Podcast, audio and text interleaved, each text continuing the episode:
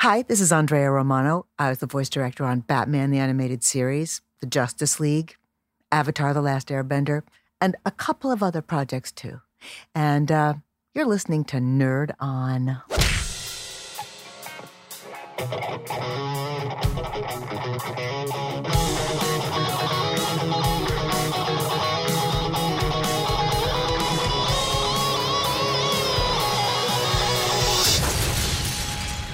Nerd On. What's going on, everyone? Welcome back to Nerd On, the podcast you didn't need, but you deserve, and where all levels of nerd are welcome. Mm-hmm. All right, All everyone, them. gather All around your electronic devices and dedicate your time to this episode. Please. All of our episodes are special to us and someone, but today we have something special. We are graced by the Lords above and one of the greatest orchestrators of our time and time ahead of us. We could say she directed some of your favorite performances from, I don't know, DuckTales, Animaniacs, Batman, Joker, Superman, the Justice League. We're going to be here a while. Yeah, yeah, we're gonna be here for a minute.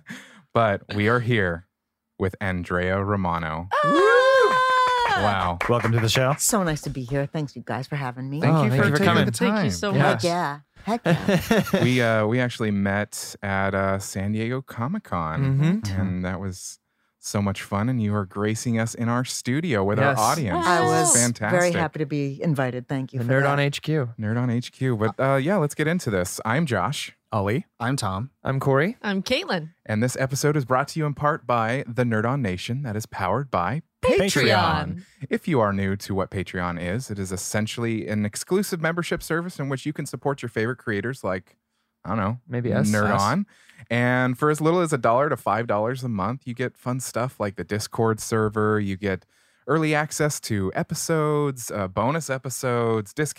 There's a lot, but uh, check it out: nerdon.io backslash Patreon. And this episode is brought to you in part by our friends over at Comixology, the num- the internet's number one source for comic books. Check that out, and a little bit of every purchase goes to keeping the lights on. Like but these. yeah, yeah, nerdon.io backslash comixology. Mm. That is the housekeeping. It's done. We're we're here. Let's dive in. Uh, real quick, I have to ask. Uh, this is this is, like, coming in all sly. this is this is terrible because I, I should have asked this before we started rolling. But uh, do you do you have any qualms with uh, any lewd languages? You know, I, as you were doing the Yeah. intro, I was thinking I should have asked whether we can work blue or not. Oh, No, I have absolutely no problem. Oh, none, yeah, none right. whatsoever. obviously as long as it's not hateful. Heck yeah. no, you no, know, God, we don't no, no, that. no, Yeah, gosh, no, gosh. We're- Screw. no. We're we're adults here. Yeah, yeah. This is mature content. very good. Yes. Very good. Okay. Uh, rated R, but you know. Thank you. we're Thanks not- for asking. I appreciate it. That was very kind of you to ask because some people could have a problem with Yeah. it. No, Absolutely. like, Weird mm-hmm. Al works really clean. Yep. Yeah, he, he, does. only likes clean language. So. He's the nicest guy. Have you? no, Do you know him? Have you I met have him? never met him. I know that you worked. With I him. did, and I hired him several times just because I dug him so much, and I loved hiring him to do something very unlike his persona, what he's known for, Right. which was to play a, a quite evil Yeah. character. Oh. And so even when I asked him how he wanted his credit, he said, maybe not Weird Al for this one, maybe Al Yankovic. But what's so interesting about my relationship with Al is my husband of 28 years, we just celebrated 28 years. Oh, Congratulations. Thank you very much. Thank you. Um, he did the artwork for Al's original album, his first Oh, album. very cool. Isn't that the Whoa. coolest That's thing? awesome. that is so very cool. Made me happy. So we already get, we're already getting gems, and we're like, like five See? minutes in. See, that's exactly. I like how you just like threw out. Do you know? Do you know Al? Like, I, I thought you might have, you know, because No, he I does wish. appear at, I uh, would you love know, that. Yeah. at cons and places, and he does a really interesting setup. That we were with him in Denver um, when we are doing the Justice League, some reunion of some sort. Yeah. And um, we flew, flew together on the same plane, and we were chatting, and and then I saw his setup at the Comic Con, and they had like this little booth set up where it was like curtained off. Mm. And you kind of stood in line and you got to go inside and you had this one on one with him. Oh, that's wonderful. That was far more intimate than your average Comic Con activity, come up which to the is table so and- exactly. And there's so much, you know, cacophony around you and everything. But this is, Yeah. was like, and I thought, what a cool moment you I get to have that. with Al. and Yeah. stuff. Yeah. yeah. really nice. Wow. Oh man, That's that was great. cool. I don't know where to go from here. I'm sorry, I've already, I've already gone off. I know. No, Your, We send you all these questions. We're like, uh, I feel like Right out the gate. You you went have off. so many stories though. I have a million, and and I'm writing a book. oh, And I've been working on this for about the last 20 years. Whenever something wonderful or I, I'd meet someone in a recording session or something hilarious would happen.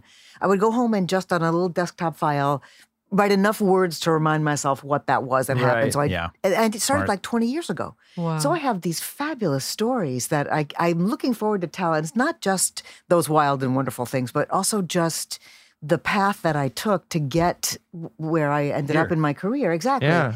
And it was a, um, it, and I've been, go, you know, I do a little bit every week or so. I get in there, I start writing for an hour and a half or two hours, and then it stops being interesting for me, and so I stop. And then I travel a lot. We've been mm. traveling the world, and so then I'm gone for nine days, and then I come back and I get into it. But what I do is basically just expound on a story that I, I made notes about. So whether it was meeting Buddy Hackett, and you're probably all too Oh young to my even God, no. Okay, Not good, good, good, good. And I, I met him. I, I was a smoker many years ago, and I was I had just finished smoking a cigarette, and I uh, was waiting for the actors to arrive, and I walk inside, and there's Buddy Hackett. He's arrived since I went outside, and I went over. Oh, Mr. Hackett, hi, I'm Andrea Romano. I'm the voice director, and he said, "Did you just smoke a cigarette?" And I said, "Yes, I'm sorry. Does this smell offend you?" And he said, "No, no, I need one. don't smoke." Oh. Oh. don't smoke. I just met you and they could kill you. And he gave me this incredible hug. Wow. This man I had never met before who had this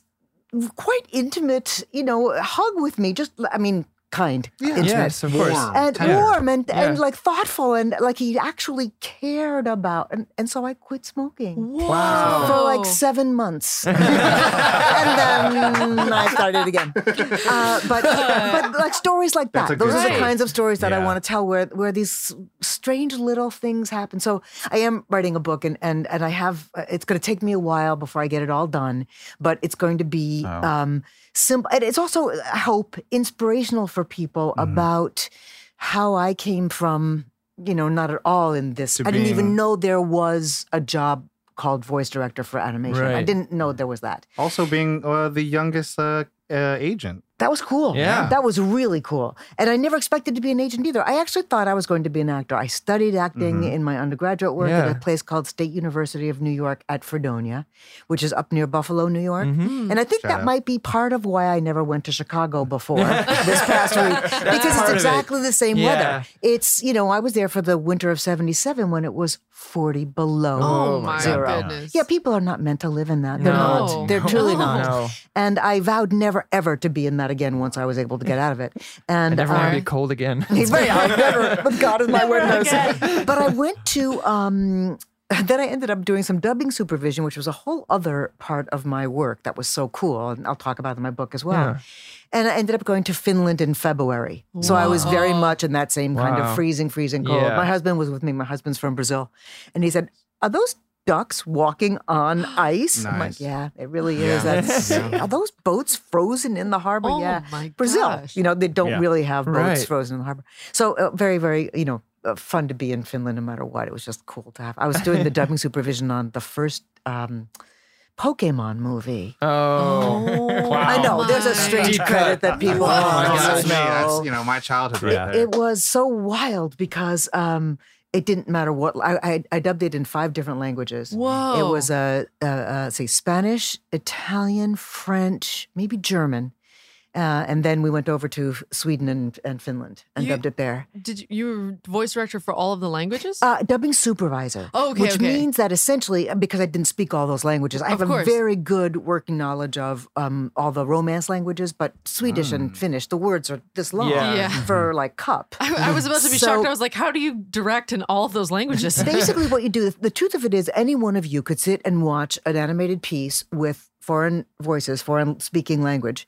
and tell whether or not it sounds Happy. real. Yeah. Oh. right. Whether Yeah. the acting sounds good, Oh. or whether it sounds like a 40 year old woman trying to sound like a 12 year old Yes. boy. Yep. The- all those things, Yes. really, because you have s- experience listening to these things and watching these things. And so mm-hmm. I had a lot of experience with that specifically. So I could say, that's just not, you know, that voice just sounds fakey. I'm sorry, it sounds fakey and cartoony. Yeah. And my job was to make sure that everything sounded really, Genuine. really good. For all the projects I worked on, Animaniacs, the first couple of episodes um, of everything I did for Spielberg, I went over and supervised the dubbing.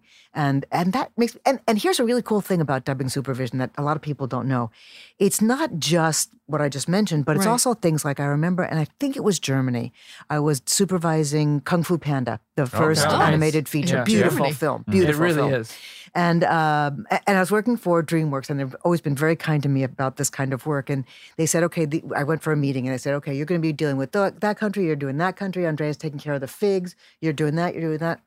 And the second time they said that, I said, "You, I, I'm so, I feel like an absolute idiot. What are the figs?" And they said, "Oh, France, Italy, Germany, Spain." Oh. okay, okay, I'll do those. Yeah. And so I spent a week in each country doing the dubbing supervision. Sometimes I had to go back because what they wanted was, casting wise, they didn't want just people with experience doing dubbing with that for animation or dubbing Right. at all. They wanted the equivalent of Jack Black. They wanted the Oh. local comedian that was and also an actor and known in that territory. They wanted a Same, celebrity, like, the appeal leg, to appeal. Correct. Right. Yeah, the yeah, same yeah. level of a Dustin Hoffman Mm. to come in and do that. And so that was really cool, first of all, to work with those actors who I do that kind of work there.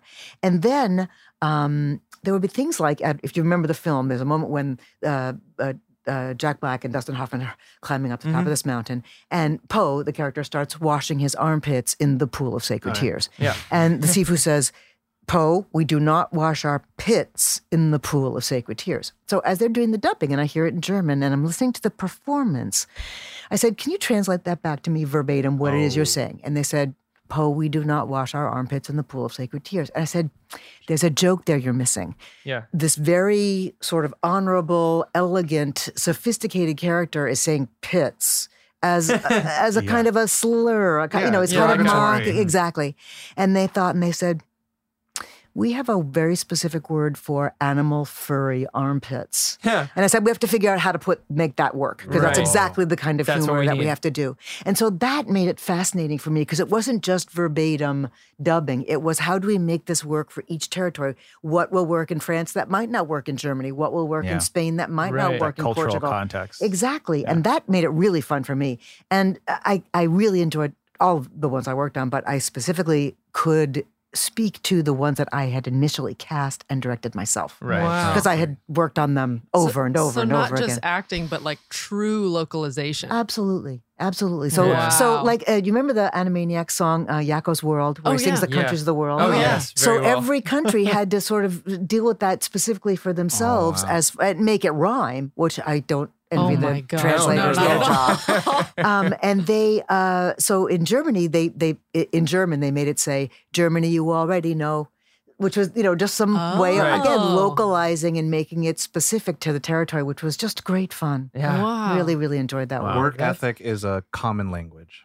Yeah, it Yes. That's what that story tells me. That like you can all say different things, but in the end of it all, it all takes a lot of hard work, talented people, Right. and passionate people. That's Right. right. People who are When we willing to spend hours and hours and Yeah. hours. Mm-hmm. when we So- watch it when we watch our cartoons here it's all about like relating to things and and talking to your friends about it so it, i'm sure it's important to make sure that the kids around the world also feel like they know you know what's happening and they don't feel like they're watching a foreign thing Absolutely. so i can see Uh, that being really exactly right. So they ideally these It's, like, little made kids watch right. They watch a, a, a feature Yeah. film and they believe that that was actually created in their language yeah. for them, Yeah. as it should be. because a lot of these cartoons i mean i don't know about you guys but i'm, I'm sure it affects your own development of your own sense of humor and, and all Right. that stuff and hearing Yeah. pits set like that like you, You know think of, I mean, goes a I, long some of my earliest memories are of cartoons. Right. It was a really important part of my life. I was a cartoon fan from the youngest Yogi age. Bear? And Yeah. Yes, Yogi Bear and uh, Quick Draw McGraw and Huckleberry Oh Hound, God. which is my personal favorite Huckleberry Hound. Yes. And I've mentioned this before, but the reason is, if you guys know that show, it was the first time a cartoon character that I was aware of broke the fourth wall and looked right into Into the camera, camera. Yeah. and spoke to me. Uh-huh. You know, he Yeah. was he could see. I was convinced Oh, that yeah. Huckleberry Hound could see me through the TV and talk to me. And the day I met Daws Butler and said, "Mr. Butler, I." Huckleberry Hound was my favorite character, and he spoke to me as Huckleberry Hound. Oh my gosh. And I Chills. lost my shit. I wept. I just, I had no idea I would have that emotional reaction Like to visceral, like Yes, you know how like when you smell something and you go, Oh, oh, wow, that smells like my school bus when I went to school. And for, you know, Yeah, something. yeah. Yeah. This was just zipped back in time and I was so honored to get to know these people. And I mean, most of us get are honored just to meet some of them Right. ever. Yeah. But I got to actually work with Mel Blanc and work with Daws Oh, wow. Butler and Oh, Don man. Messick and all these remarkable people. And that was kind of a fun thing in my career too as a casting director where Mm-hmm. I kept a list of people I just plain wanted to work with Yeah. because Right. I thought they were awesome. And truly, you guys, the only one that I was not ever able to do Ooh. that I wanted, and it's such a a nerdy thing, and I mean that in the best way, of course. Yes. was Alex Trebek. Oh, I wanted to hire him so much. I met him a couple of times. I took my husband to a, a screening, of, I mean, a taping of the show. Yeah. Oh, Which yeah. was really fun because we're both huge fans of Jeopardy. And, you know, I, I had asked him when I had met him at one of the Emmy events, you know, would you like to do voices? Oh, yes, I, I can do a lot of voices. And I was like, I know I watch you on the show. I hear you do things. I hear you do impressions. And how do I reach out to you? Oh, through, you know, through the Jeopardy, you know, production Yeah. company. And then there was one gig on an, a show that I was doing for DreamWorks that they it required an Alex Trebek, but they wanted a comedian instead. Oh, So close. So close. close. So, it was one of the last shows I worked on in my whole Oh, career, and I never got the chance to do it. And now he's sick. Bless his heart. Alex Trebek is. Oh. Yeah, well, I believe Again. he's, He's in doing remission. well. Yeah, he's in no, remission. Oh, he's back oh, in chemo. bad. I didn't know that. Oh. Just, just back in chemo. Oh. But the thing is that's great about him is that he's staying strong about he's it. Very so, positive. Like I love that. Like he's just reaching out to his fans and all He's that an stuff. His, his, example to his us announcement all. was heart, Yeah. heartbreaking but touching. Yes. Yeah. And he talks about, he's very candid. He talks about yeah. how he'll be in the middle of his day and suddenly, for no apparent reason, he'll just cry. Mhm. He'll just burst into tears. And this is one of the happiest human beings on the planet. Yeah, right. But he's facing a life-threatening disease. The He's fact that emotionally he's aware. survived this as as far as he has and so well, and he looks fantastic. He does. He looks great. But there was another incident, and the doctor said right away, "We got to get you right back." And so let's all, Yep. whatever we do, that we put that energy Health out there first. to Oh, his yeah. health. Yeah. is 100%. for Alex Trebek. And then DreamWorks makes an animated series about the craziness that happens behind the scenes Yeah, of Jeopardy. Jeopardy. And Alex Trebek has to voice It's like it. he Wouldn't saves the that be world fun? Ah! before every show. Yeah. I love this. Episode, I'm and then telling you. comes I'm and ready. films I'm the ready show. for this. This I is good. and it prompts each, you know, of the of the, of the categories. This is the Ah. kind of thing that can extend someone's life. And I Yes. say this because when we made the Jetsons at Hanna-Barbera in the mid 80s, Yeah. Sounds about right. um, we uh, uh, I was the casting director there, and Gordon Hunt was the voice director, and, and we were presented with 41 new episodes. And I said, let's try to get the original actors. Let's just see if we can't. Maybe they're still around, and maybe. And so we reached out to all of them, and George O'Hanlon, who was the voice of George, George Jetson, Jetson, yeah. had had a stroke six to eight years earlier and was mostly blind. Whoa. And I spoke with his wife on the phone, and she said, "You know, I don't. I uh, let me talk to him about." It. I said, "Absolutely. Let me call you tomorrow, and after you've had a conversation with him." And and I reached out to her the next day, and she said, "I haven't heard him so happy, so Oh, That is excited for eight years." And so what we would do, because it was a very specific, it was a, a challenge. Um, We would send him. This was I'll talk about. A, a while ago, the scripts were ready a week in advance. Already, that's unheard of Yeah, right. they were ready a week in advance. Oh, we would heart. send the script to Nancy O'Hanlon, George's wife. She would read the script word all the way to top, everything, stage direction, everything, camera pans, whatever was going on, Wow. uh, on cassette. Wow. Yeah. And Shout then out. when they would drive to the session from Westlake, I think they lived to Burbank, they'd have to come. Um, she would play the cassette for him so he could remember the story Listen and the have it line, right there exactly. And then Gordon Hunt, the director, would sit in the studio with George. I would sit in the booth and listen for any noise. And uh, Gordon would feed him his lines, and he would echo them back because he couldn't read them off the Right, yeah. page.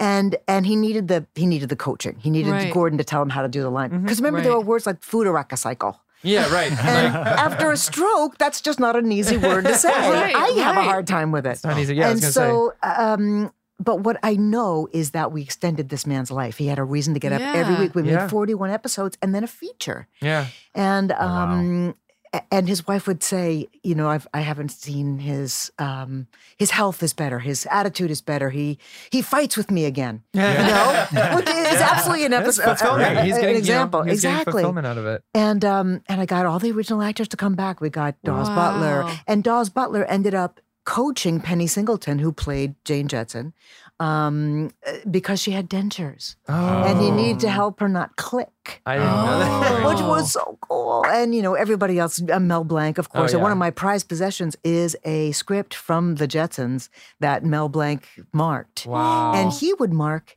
every word.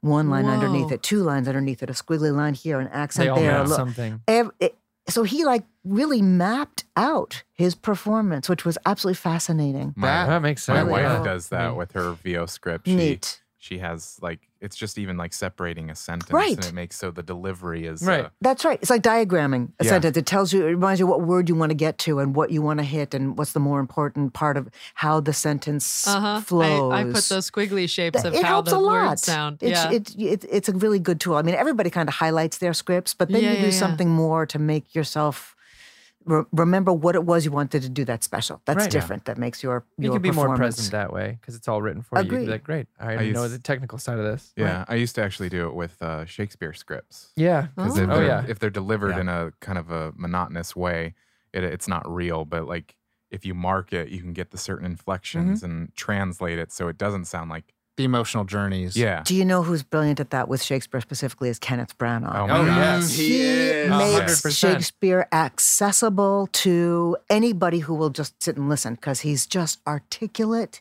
Yeah. He makes sense of those words, even if you don't know all those. wh- Yeah. What that meant back in the Yeah. 1400s, i- it's clear to you what he's talking Right. about. The intention. Very, makes the very intention- good. Well, Very yeah, I mean, I'll, I'll speak very frankly, and we'll talk about it a little bit later in the show. But like, I will remember when I was in school, they were like, "Here's a book, read it," and I was like, "I don't know anything." And then I had to watch. Uh, was it Hamlet? He did Hamlet. Yeah. Yeah. Yeah. I saw Hamlet. I had to watch the movie in order to like, oh, great. Oh. Oh, that's a very cool example of how, yeah. and then you could read it and understand. And then I'm it. like, oh, they're humans. Mhm. Yeah, They're oh, not yeah. machines throwing thousands of lines. Right. Yeah. And it's not just poets just Yeah. ra- rambling out poetry. It's actually acting. It's actually things are happening. That's Yes. very interesting. that's a really good one. I, I, I wasn't, you know, too smart as a child either, but you know. but I'm glad to know that you did go in and read Oh, it because that's that's the joke. It was homework one, and also I was like, everyone knows about Hamlet. Everyone knows about Romeo and Juliet. Let me at least Mhm. do some Mhm. homework so I can try to figure this out. good for Yeah. you. Good But, for you. Uh, that Jetson story, I feel like that's a movie right there. oh yeah. Yeah. That's like one of those That's last neat. ride films. You know, That's it's like you neat. get all the the legends of you know, and then they come out. They're like, let's do one more time, one great Yeah. show. It's like, you know what I'm saying? Like, ah, that's like, Like a there's biopic. there's a there's a Yeah. there's a topper to that. Mm. Um, when we were making the movie, it, it, it was took many many sessions to record because it's a lot more than a 22 minute script. oh yeah. And so we had George come in several times to do his lines. And he came in one week and he just was not feeling well. As a matter of fact, at the beginning of the session, he said, uh, I would always walk him into the session and sit him down, you know, Yeah. put him on my arm. It was very Oh. sweet, like grandpa. Oh. And we'd sit, and I'd sit him down and ask him how he was. And he said, Put your ear next to my ear. And so I, I just put my head right next to it. And you, with every heartbeat, you could hear whoosh, whoosh. His blood was rushing through his head with an audible whoosh. Whoa. It was crazy. I said, George, how can you hear anything? He said, I'm having a hard time.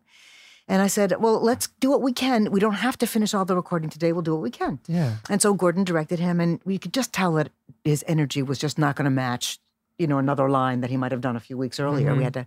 So uh, G- Gordon said, George, let's just send you home today. When you're feeling better later in the week or next week, we'll bring you back in and finish up the work. Fine. So I, I called for his wife to come in from the waiting room, and she came in, and and suddenly, and I can paint this picture for you. Gordon Hunt is here. George O'Hanlon is here. They're both in chairs looking my way. Nancy O'Hanlon is standing a little bit off to George's side. Suddenly, George's head pitches forward onto her chest, and he has another stroke right there in the oh. recording studio. Oh my god. And I was 911. They were there in, I swear, two minutes, you guys. It was Whoa. astonishing. We were at Hanna-Barbera, old Hanna-Barbera, so 3400 Cahuenga West. Oh, okay. Yeah. And St. Joseph's Hospital is very close by Yeah, in Burbank. yeah. And they were there in a second and they took him over and we followed in the cars and essentially they revived him. So he essentially Whoa. died in that recording session. Whoa. And they, they she, uh, she, they had their spiritual shit together. And she said, just keep him alive so the kids can come say goodbye. And then we'll let him go. So George O'Hanlon kind of died in front of me, which, Wow. you know, let me go that way, doing what I love. Right, exactly. And, you know, like I said, with his life extended, he probably would have died a few years earlier. Right. Right. Because he was, he couldn't see. He had nothing. Getting no him out of bed, like you exactly. said, yeah. no reason to get up It in the gave him morning. purpose. So, um, but that's a that goes in the movie. Then if Yeah. that movie gets made, that needs Yeah. to be in there. That's Yeah. the tearjerker. That's the oh man. the the the the what do you call it when it's happy and sad? Um, Bittersweet. bittersweet. Yeah. That's it. Very Very bittersweet. bittersweet. I was like, my life.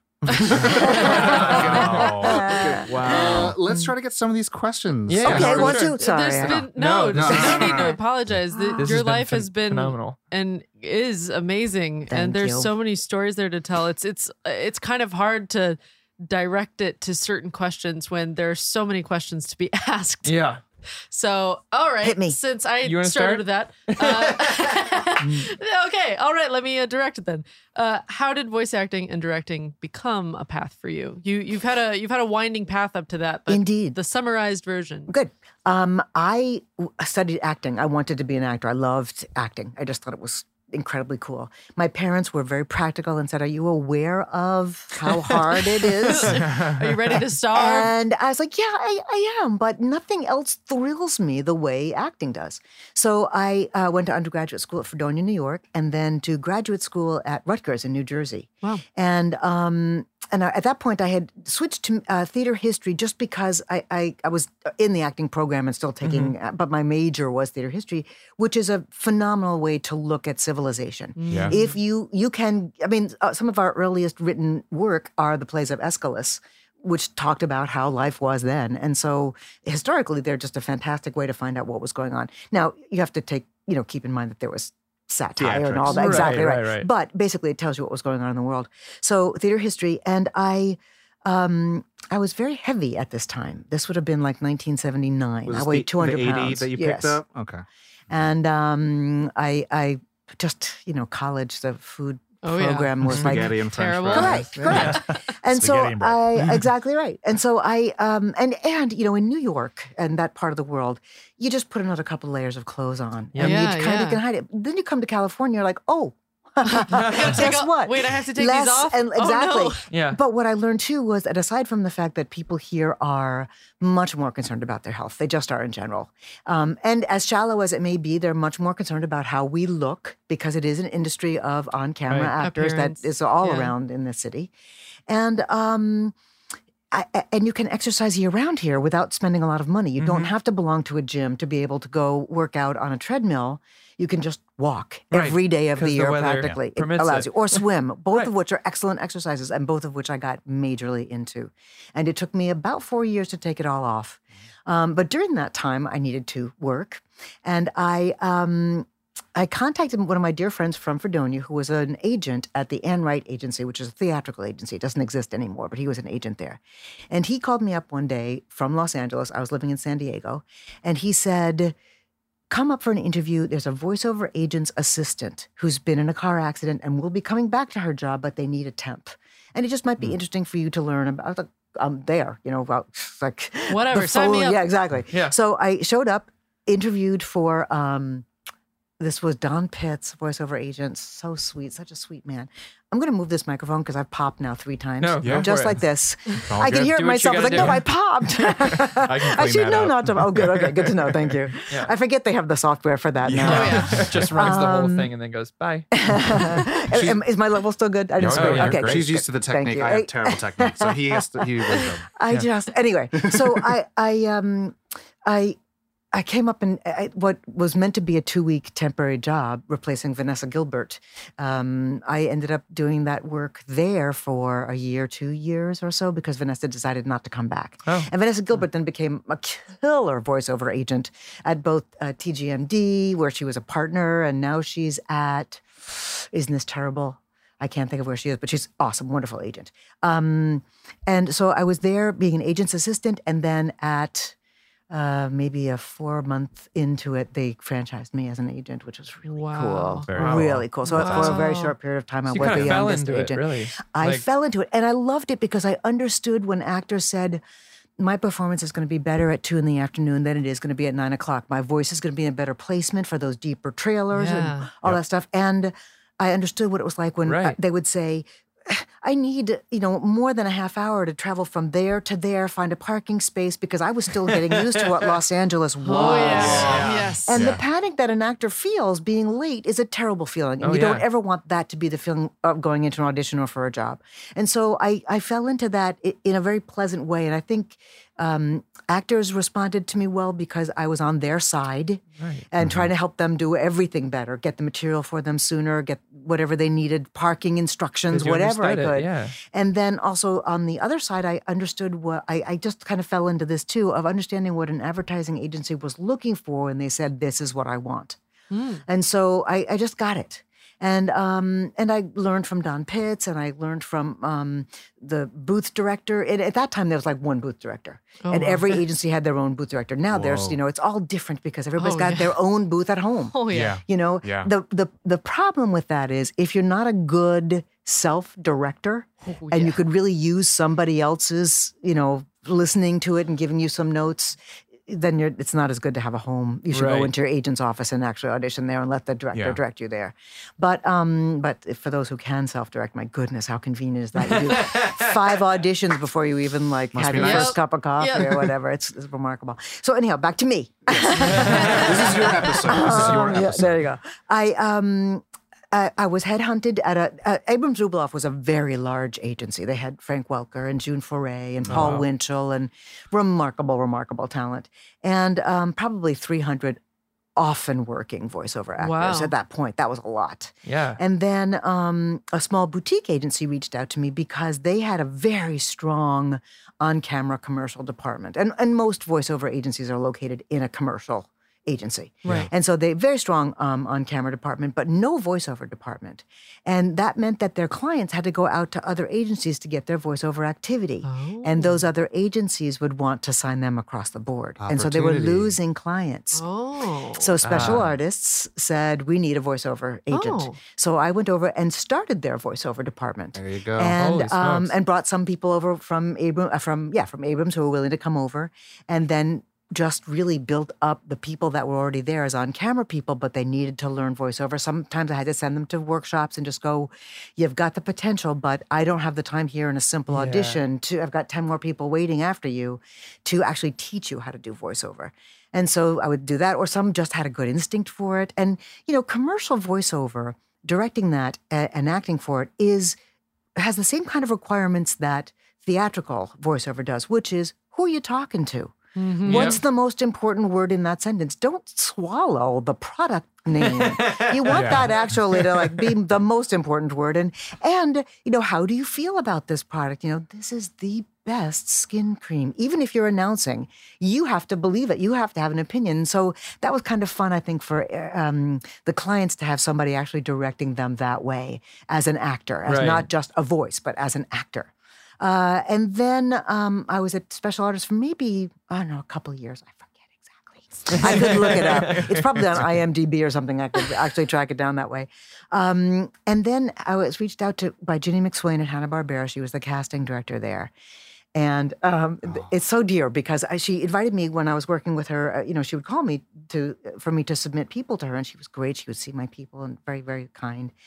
And um, she invited me to come watch sessions. And okay, I would go and watch some sessions. Just when I, especially when I had a client on one, I would go and watch Frank Welker and Paul Reubens, who was doing. Oh man. This was before Pee Wee and all This is these so cool. wonderful people.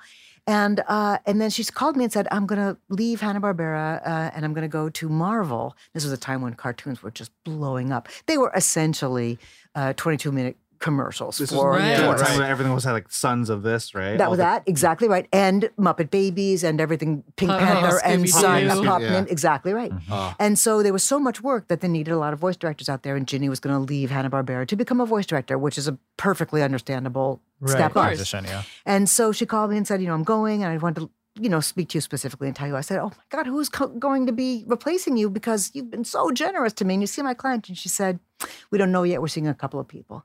And the next day she called me and said, Andrea, are you interested in? would you? And in typical cartoon style, my phone was left spinning in the air Right. as I got As in my car pass and went by. over Dash. and rushed to Hanna Barbera, yeah, the Fred Flintstone feed to get there. And uh, and met with Gordon Hunt, who I had met before when I came in and, and just watched some episodes, and they hired me the next day. Wow. And I gave my notice at uh, Special Artists and left very shortly thereafter and started right at Hanna Barbera, and it was Wow. heaven. It was heaven. And, you know, Hanna-Barbera has been accused of being a factory. And it was. It was a factory that, that made cartoons, but they made some of the best cartoons ever. Scooby-Doo is still being made. Oh yeah. It's just How many iterations, remarkable. I know. And then shows like uh, you talk to people about what shows they think of as in their youth and whether it was Smurfs or um, you know, the Super Friends, Oh my which was such yeah. a different series than any of the superhero series that I worked on, or any of those shows that were, you know, instrumental in their lives. They think about the main title sound of Quick Draw McGraw or, Yes. Oh, yeah. you That know, was my- Wally Gator. Was that yours? Draw was yeah, my- yeah, good one, good Al Capone. one. Yes, and Yeah. and um, Baba Looey, which you know Oh, they yeah. talked about making remaking that show, and there was just absolutely no Baba Looey. Oh. No, that was a derogatory way of Oh, yeah. depicting Hispanic. Oh. So much of that stuff, stuttering characters. we couldn't do stuttering characters During that time, Oh. we didn't. It wasn't meant to be that way, but now we're in a Mm, yeah, climate it's a where it's a little different bit more sensible. It, or I, and I to didn't think right, and I Yeah. didn't. There was no malice intended it at was all. not. It Right. was all in good fun. It was all making fun, and of course, you know, here we are in Los Angeles, and they're, you know, our Mexican dear friends are right there in Mexico, and so it, it was easy to access those accents. And this is always my example about how what a genius Mel Blanc was. If Mm. you watch a Speedy Gonzalez cartoon, he is every Mexican accented mouse in that cartoon. Oh. Wow. And they all sound completely different. I Whoa. I mean, there's like six Yeah, of them. know. And they're all, one's more nasal, one's pitched higher, one's lower, one's raspier, one's fat sounding. They're all Oh, different, yeah. but they all have the same Hispanic accent, the Mexican specific Right. accent. Right, It's right, Very, right. very And there was actually a needed, time that I think Warner Brothers tried to retire uh, Speedy Gonzalez because they thought it was offensive, but the Hispanic community was like, "No, we Oh, we like Speedy Gonzalez. very leave, cool. Leave him be." excellent. No, yeah, one of my friends was like, "Yeah, that's the kind of Mexican from the inner city, from the outer city," and I was like, "Oh, there's different kinds." Oh, He's like, yeah. "Yeah, think of it like New York and California, like they speak very differently." I was like, Yeah. I Very learned something. interesting. Today I learned.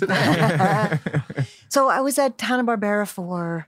Uh, I left there in 1989 when um, uh, many of my friends who were there, executives and producers and stuff, left to form Warner Brothers TV Animation. It didn't exist. Oh. And just before that, I had been reached out to by someone from an advertising agency, Leo Burnett Advertising, who was um, had been. Let's see, I I worked with him when I was an agent, often submitting actors to him for various commercials he was working on. He left there to form Disney TV Animation. Wow. So this wow. is like 1986, 87. Disney Disney TV Plus. I know, I know. I was around for that. It was so cool. Just happened to be alive and in the business during those times when those things were expanding.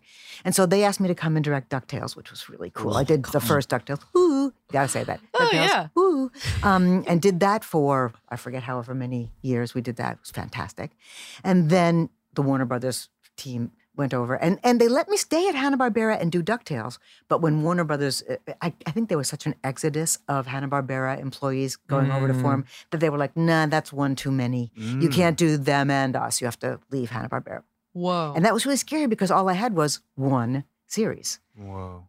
Tiny Toon Adventures. But there was this guy that was the executive producer, Steven Spielberg. Oh, okay. Ah. All It's like, right. okay, I guess I think I can Just take a chance Was with him. was it I think Steve that role Steven? Probably was Steven. it? Yeah, uh, right. Not familiar. And so that was absolutely joyous. Hard, hard work. Hard. I mean, literally, I went over to the building that we were in, which was at the Sherman Oaks Galleria, um, Sepulveda and Oh, yeah. Ventura. Yeah. And we had it was an office building. It was not an animation studio per se.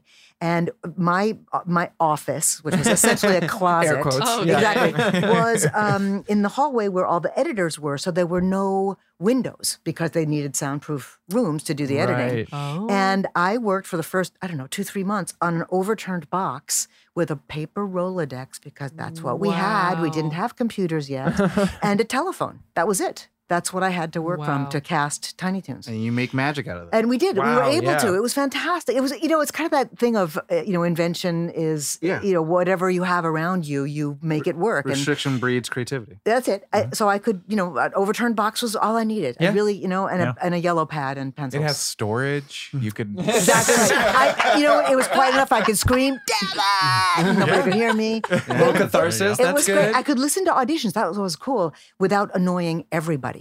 And Wow. I'll tell you, you guys, for these first few series for um, Warner Brothers, I auditioned hundreds and hundreds and hundreds of people for every new project. Oh my god. So I was listening to tapes all hours of the day and night.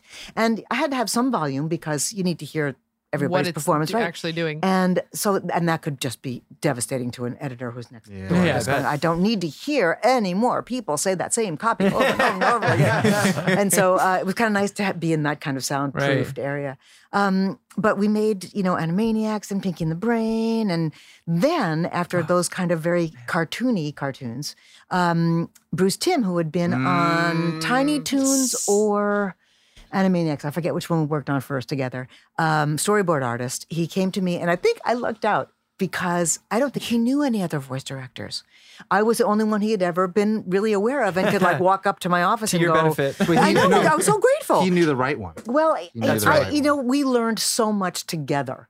Oh, that's and, cool. Oh my God, yes, That's he was like a an absolute encyclopedia of all things DC and Marvel and everything. I mean, he just and was very, very willing to share it to a woman, which is a different, you know, Dynamic, thing. yeah. And what what I wanted very specifically in working on this, and one of the reasons I said yes, I wanted to do it was I wanted to make it a cartoon series that was. Did you hear that? That was my stomach. that was so loud. Excuse me. Um, I wanted to make it accessible to women. I wanted it to be a series that women wanted to watch. I wanted it to be sexy. I wanted it to be um, something that women could relate to. That it wasn't just fighty, fight, fight, fight. Right. Right. Um, I loved the idea that they wanted to make it dark, that it wasn't going to be the Adam West Batman, which was the only one I was familiar with. Yeah. And, you know, girls uh, during the time when I was growing up, we didn't read Batman cartoons. We didn't read superhero car- uh, com- comic books. We read, if we read comic books, um, Archie and, you know, Veronica and Betty. And we watched, you know, uh, the, the things were, you know, romance comics, you know, where the women's tears are like, Right, right, right, right. but but we weren't, you know, not, many of us did not, and so I needed that help from all those guys that knew, whether it was Paul Dini or Bruce Timm or you know any of the writers, Bob Goodman or these guys that just literally Lived in it. encyclopedia. They knew it so well, and especially it would help when I was casting something. It was the first time somebody like Red Tornado would show up. Mm. yeah. And I'd go, I need just a quick who, where, origin, what, you know, what, how, how Where's What his is older, younger, where does he fit? Yeah, Yeah. exactly. And so and then, and is he, is this a one shot? Are we going to see him in this one episode and never hear from him? Or are we going to have him in the next 20 episodes? Which Right, means makes a a big little bit more. It does. Right. Because, you know, the way the Screen Actors Guild pays for cartoons, voice acting, essentially, you get three voices for one price. So I bring an actor in for scale and they do three voices for me. So versatility is excellent. Right. It really benefits the actor. They get much more chances for work. So in an instance where there was going to be a red tornado who was going to have four lines in one episode we'd never see again, that would probably be a role I would give to somebody who's already going to be there mm-hmm. and just have them do a slightly different voice for that character. If it's going to be a character that's going to show up for the next 20 episodes, it's likely I'd cast it and find someone new out there that I've got on my list of people I want to bring You in. wanna work with, right, yeah. Or I had auditioned for the Justice League, let's say, and they didn't get a role, but I wanted to keep them in mind because they were second choice for three roles. Yeah. And they're, they're just that good and they deserve a chance. Where's and Alex so, Trebek? Where's Alex Trebek? Like, he's right here. and I would get, and I would always try to bring in as many different people and give them a chance. And, and what was so lovely is after time, after I was working long enough, agents knew from their clients coming back and saying, it's fun. And Andrea Romano, animated session. Mm-hmm. And all of them weren't fun, but you know, I tried, that was a big part of my job was to make it a very pleasant experience for everybody in the room. Yeah. That it was like a party. That it was like this, where we sit and rap and chat and talk and have fun and tell stories and then get the work done too. Right. You know, and, and you do it in a way that people don't feel like they're being, you know, Right. and because you don't want to take the fun out of it. If you're not having well, that's fun, that actor background that you have. You got to make sure that they're in the right mind space to give the performance you need. Absolutely. To intimidate an actor or to make them feel bad is not going to get you a better performance. Actors are so sensitive and and that's what I love. I love that actors are sensitive because that's why we hire actors. We don't hire technicians. Mm-hmm. We, hire, we want that sensitivity. We, we want you to have access to your The emotion, emotions The so spectrum that to spill it out on Really- screen. quickly. There's not it's it's kind of end result acting, which some actors have a hard time with because we don't have all that rehearsal time that you do when you're doing a play. You have to get to that point Immediately. of rage within like two, three takes. Yeah. And if you don't, I'm going to take you there myself. And, and that was also a trick because Ooh, I didn't I like ever tricks. like an actor to know that they were being line read, but the actor would say, you know, we are not going there. I said, nah, you wait 10 times. You heard that? You need some you know food. what? We We used, snacks. you know We what? got We used to have to. Kevin Conroy, Batman. Oh. His stomach used to make so much noise that we would have a belly baffle for him, a pillow that we would put over his belly Oh when he recorded because it would ruin a really good take. Okay. and I Now feel it's like I'm circle. Write that down next See? time he's on the show. A belly baffle. We're gonna There get you him a belly baffle. We actually had Kevin on the show. Aw. Yeah. And in the moment, Sweetheart. you know, you're talking about uh, like meeting somebody, we, we all lost. Like, huh? He said, Isn't he the coolest? he is. He He's really is the so coolest. dear. I love him so. He, he has a wonderful apartment in New York, and he's got this little guest accommodation next to it. And I, whenever I stay in New York, I stay there, and I refer to it as the Oh. as the Bat Bat Cave. Cave. Yeah. It's like, is the Bat Cave available next weekend? That's oh yeah. nice. I wanted to Very ask cool. a question. awesome. Yes. Uh, you talked about creating uh, an atmosphere that that felt, you know, open and friendly, getting the work done, but making sure that everyone's having a good time. Right. And uh, anywhere online you look, you look Andrea Romano up, you see that you are kind of ch- the champion of making sure everyone's recording as a group setting rather than the, you know, sole person in the booth. For sure. What uh, what made you kind of push that approach? Um, there's several reasons. Artistically, it makes sense. Wind, I heard it. Um, artistically, it makes sense because uh, half of acting is reacting. Mhm. So you ask me a question, and I'm going to respond based on the way you asked it of me. Right. If you had said, "What made you do that?" I would respond in a different way, right? Yeah. And so that's a really fun way to get real acting and reacting. The other thing is practical wise, it makes great sense because I can run it. I rehearse a scene first. I run the scene. Let's do a little different next time. We run the scene the second time. We know right then and there if it worked. Right. Right. And maybe a pickup from you and a pickup from you, and and then we're we're covered. If I have to record you separately, I have to remember what you did just before, what you Oh, might do afterwards, because you're not recorded yet either, but you're not in the same session as her. And so I have to get maybe five, six, seven more takes for every single line Just in case. to make sure I can cover because maybe you were speaking about at this level and she's now speaking at this level and you don't sound like you're in the same room together having a conversation. So practicality wise, it makes great sense. And actors like it more. Yeah. They Oh, do. yeah. They like it. Yeah. That's what And we've heard. they they do. They like it. Yeah. And and uh, every once in a while when a feature has had the opportunity to get a couple of actors together, like, oh, this is so much better. Yeah. And I think why it's not done, and I'm not trying to cast aspersions on the current crew of voice directors, Right. But a lot of them are untrained. They aren't from the acting field. Mhm. They, they're really just somehow thrust into that position. Right. right. And for them to handle six actors, and actors are wonderful and crazy and children, and you have to herd them and get them in the room mm-hmm. all together. Yeah. and wrangling. And exactly. and then there's an engineer and a second engineer, and then there's a Maybe producer client. and the client, and maybe, and there's all these other, and you've got to, there's a guy keeping the log over here. juggle it all. And you've got to Gosh, make sure everybody is getting their What they um, need. That's right, what they need. And so that's hard for someone who doesn't have a lot of experience. And I'm convinced that I was pretty good at that because I come from a family of eight kids. Oh, there you oh, go. wow. So just the, just navigating the dinner table was Right. Oh, excellent training. Excellent training. I think cheerleading was also a good training ground for Right. you know. And um, so there was a, a sense of togetherness and and what also would happen that was really cool is people would say could we i have a whole other idea about that little tiny exchange between us two. Can we do that again? Just the two of us run that scene? Sure absolutely.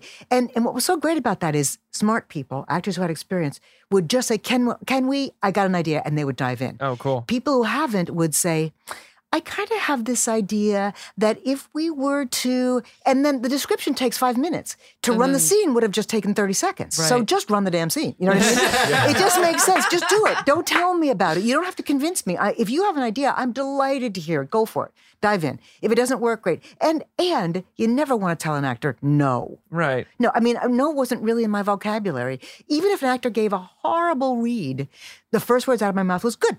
Okay, let's try another one because you want to always make the actor feel like they're Right. on the right path at least. And then you direct them where, and, and I was talking before about how you give a line reading, which is you just go, okay, so your line is, um, we've got to get over there. And you're not frustrated enough, a little bit more. We've got to get over there. Now you got to go 10 times bigger. We've got to get over there. And then I would just go, echo me. You gotta get over there. And then right away they would just do it that second. We gotta get over there. So they're literally echoing me. Right, So they bring it right up to where I am. And they don't even, and I wasn't trying to trick them, but it was just a way for them to to know. Don't be embarrassed to go that To big. progressively Right. get there. Exactly. And so if they have to build to it, that's fine. Give and then just more. move right on, and then they don't go, "Wow, I was just line read." It, it, You know? it's it's a lot of like the improv of like yes and Right. you you yes and them building them up to that. That's right. Because you can start an improv scene and have it be kind of stiff and Right. like everybody's oh, but that can become something wonderful if you keep encouraging it. Correct. Yeah. Uh, encouraging it. That's Yeah. the word. You Yeah. always encourage. Tara Absolutely. Strong actually spoke about it and was saying like how the voiceover industry is, like I said, a vacuum without you because she was saying how like there's a lot of voice directors who, like you said, are not experienced in that and they will just do line read after line read after line Oh. read after line read. And It you takes know, the acting out of it. that's what I said. That's when you could use a technician instead of an actor. Right. well, You know, and it comes to where you casted people and then they get involved. They don't say yes if they're not they don't want to do it. Right. And so they Right. will get invested in the character. Like I don't think the character at this point would have said it that way. But then if you're directing and saying like just say it that way, then Right. it takes it like the why am I even here? Right. Right. Mhm. Or, you know, or giving the actor a chance to, you know, and that's something that I always say, especially at the end of an audition, was, is there anything I didn't let you do that you wanted to do? Because the worst is to have an actor drive Feel. home going, I had one more taken me that I didn't should've ask that." for. They Yeah. wanted That to would have been- it and right. they had no opportunity. Cor- And that'll and- sit right. with them for weeks. It will. I know it will. It will not- eat away at months. them. And then they'll hear the person who got the job and they'll go, that was my idea and I never got to do it. So I always give that one last, is there anything you didn't get to do that you want? And again, that's because I was an actor too and I, I want them to be comfortable. But there's there have been some very interesting moments of um, I always walk an actor up to the microphone when I this first time I'm working with them because I want them to know that I'm just a, you know I'm there's here a good with you. yes and there's a good separation that glass does create a bit of a It's terrifying. Right. it, it- it's it's I, I would prefer to be in the room with the actor, but Of I make too much noise. I, Every I just every make too much noise. furrowed brow on the other side of the glass is It's a total horrifying. Well, mental thing. And I always try to tell people they're probably furrowing their brow about what they're ordering for lunch. lunch. Exactly. It has nothing to do with your time. performance. Exactly. um, but I, I, I liked um, walking actors up to the microphone. Sometimes, sometimes I had to record on a Saturday or a Sunday because of the actors' availability, celebrities often. And I remember uh, watching Weeds. Do you remember that show? Yes. Yeah. and the young actor Alexander Gould. Mhm. Um, Alexander, I think that's right. Um, and he was so wonderful. I loved his work so much, and I wanted to have him come in and play in one of the movies we were making. Jimmy Olsen, because he was just the right age. His voice had just Oh. cracked. It was already in that. Yeah. It kind of still cracked a little bit, and I liked that. It was right for the nice little quality. Yeah. Exactly. And so it was a Saturday record. I was recording him and John Noble. John Noble was going to play Brainiac for me. And so I bring um, Alexander, I think. Alexander. Okay, thank you very much. Yeah. And I bring him up and I set him up and I'm like, thank you for recording on a Saturday. I'm so glad to get you. I'm a huge fan of your work on the show. And you've done voiceover before, right? And he looks at me with those big, beautiful eyes and he says, I'm Nemo. Oh. I went, oh, my God, I'm such Oh, an idiot. I'm such an idiot. Of course, I knew that, but I, I just hadn't put it together in that Yeah. moment, that Oh. Saturday morning. And, Right. and I'm like, I, you know, and now I've lost all credibility, credibility with you, haven't I? Because I, I loved you your are. work so much in Nemo. You were killer good, but it was just one of those things where you just go, Yeah. You think you got it all together, like, mm, no. I would always Yeah. say like, uh, well, so you got it. So, yeah. so you got it. got So it. Yes. really, I'm just going to slate you and you just go. All right, right. It was great. I'll, I'll walk myself out then. So, see you later. I know I'm an idiot and I'm sorry. Ollie? You have a question? Um, well, uh, you were talking about how like you bring the actors together uh, for the recording session, and I know even having everybody in the same room, you know, we talked about like people coming in with their problems from the day. Um, do you have any specific techniques to use to kind of like, like break the ice? Yeah. Get everybody like in the energy that you want them to be in. Do Yes. we need a belly baffle? I'm so sorry. That- It's, that's- Oh, it's I not had- going to pick it up at all. I had breakfast and everything. Um, I always plays. I always play this game, which is uh, as I, especially if we're sitting around waiting for one last actor. Uh, uh, you don't want that actor to feel bad when he walks in the room because he's a few minutes late. And I, you know, I, I, I, if anybody's more than ten minutes late, t- more than twice, I give them a really hard time. A Yeah. really hard. It's like you know what? You are holding up all these people that are here. It's not just because I'm going to wait for you. Tom's looking at All Ollie. Don't be late. Don't be late. Don't be late. This is rude. Be, you know, you could be late once. There could be a problem. It that happened, happens. but don't. But set your alarm clock earlier. Do whatever you have to do. Don't be late. So, um, but I would when you're waiting for that actor or whatever, I would say things like, okay. Mm-hmm. My guilty pleasure is Undercover Boss. That's what I oh, watch. that. I'm just, Oh, that's not- yes. what's yours? And then everybody mm-hmm. starts talking about what their particular favorite guilt, breaking whether- down walls and like showing a piece of themselves. that Right. and just silly conversation that has nothing to do with anything. It's not important. Right. But they're they forget about the fact that they just got a dentist bill that's two thousand dollars, and how the hell are they going to pay for that? Yeah. Instead, It's like a they're thinking about some other silly. What do I watch that I'm embarrassed to tell people about? Oh yeah, I watch Antiques Right. Roadshow or whatever it is. Antiques Roadshow Yeah. is a good one, but you know, there's some of those really trashy, nasty ass shows. And so uh, that kind, and then when that last person does walk in, you go, okay, what's your the question of the day was what's your favorite? So those Yeah. kinds of silly questions and Oh, and things it brings just to them make- right into it. Just to fill Yeah. their heads with other Exactly thoughts. right. Exactly right. it puts Think them in a about positive place, something too. else. Yeah.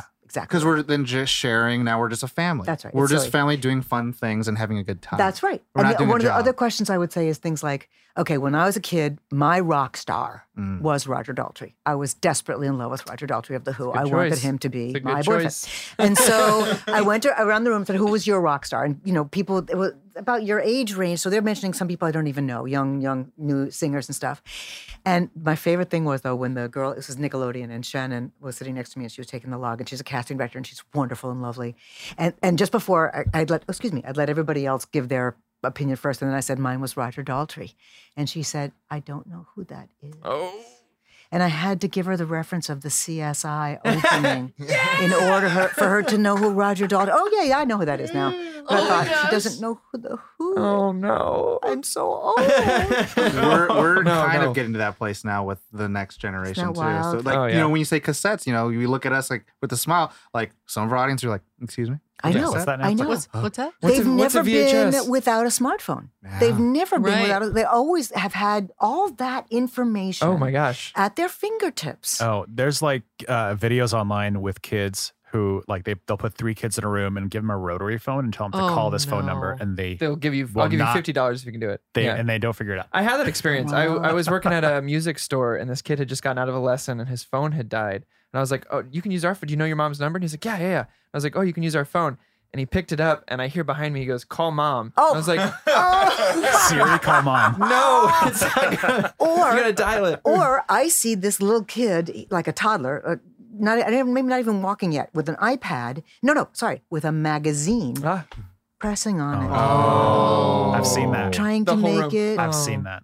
Isn't that weird? It, well, Oh. so Different age. So much much 'cause they has typically have changed technology-wise in the last, you know, few decades. Few. Massive. like just couple. Last, Last twenty decade. years has been last decade. It's been insane. Truly, Uh, truly, uh, the advancements are ridiculous. and, and that does translate to to voiceover as well. Let me da, da, da, da.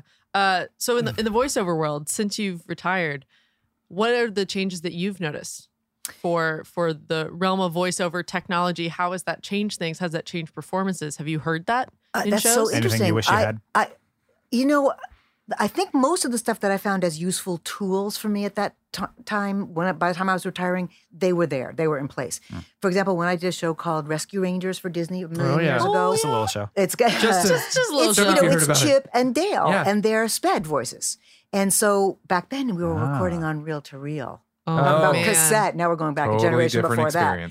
And um, the we would have to slow the tape down right. fifty percent, record the actors acting like this, Oh, and then bring it back up to speed. Have to listen to the whole thing to make sure we had clarity and that it didn't sound like actors acting like Oh my this. gosh. And then go back and do pickups the same way, slowing it down again, recording the pickups, going back. So, but now we can do that without in the booth. Right. Right. Immediately. Instantly.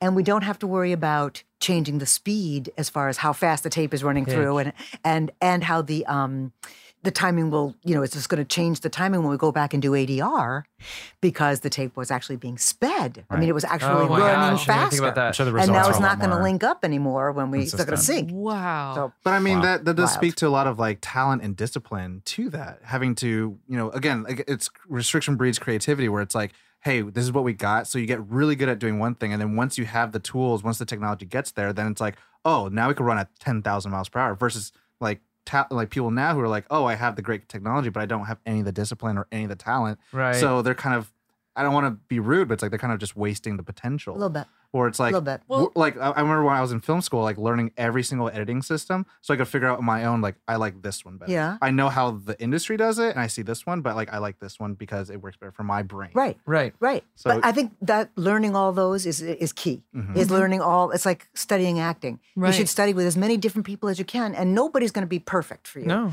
But you're going to pull five techniques from that guy and three from that woman and two from here and you're going to go up now it's my technique because I've cobbled it together to make it Well, work for me. What hodgepodge works for, yeah. for how my brain interprets Exactly what I'm looking at. That's right. And and what works for somebody else does not work for me. I can't get there. And we talked a little bit before about needing to do things like cry on cue. Or laugh on cue, Ooh, or yeah. laugh on cue at nine o'clock in the morning, Yeah. which is hard to do, really hard to Yeah. do, and that's like a real skill that you have to learn how to make that happen. And you find what technique it is. Is it actually thinking of something incredibly funny, or is it just you have technically figured out how to make yourself laugh?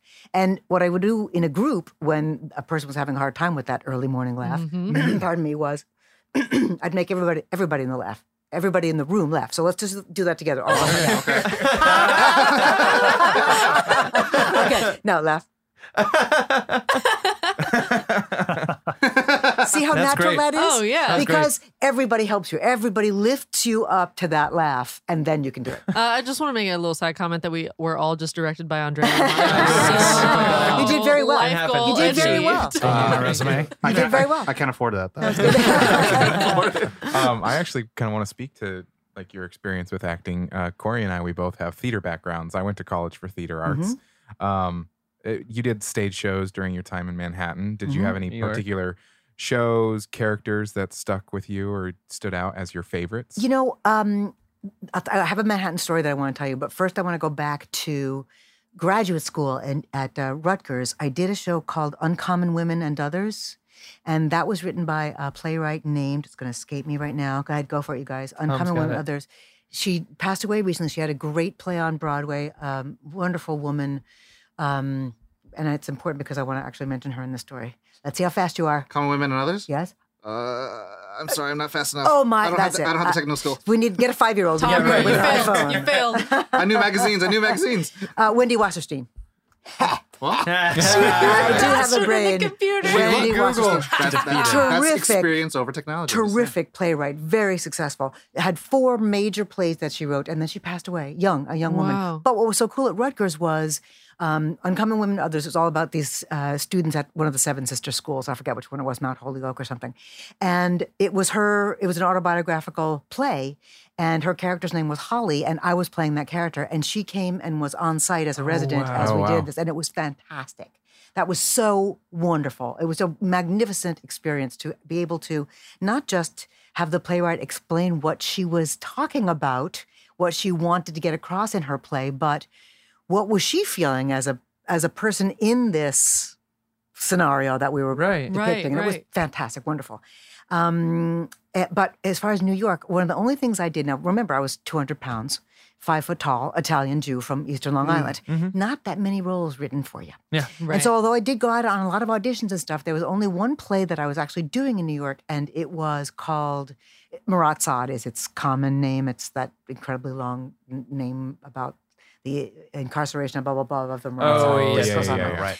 Um, and it was a very kind of experimental project, and we were re- rehearsing in this. You know, Manhattan has some funky ass places. Oh yes. Where all kinds of independent. I lived there for like fair. three years. Yeah, it's a strange spot. It is, and we were doing this in this um, club, and I use that term very loosely.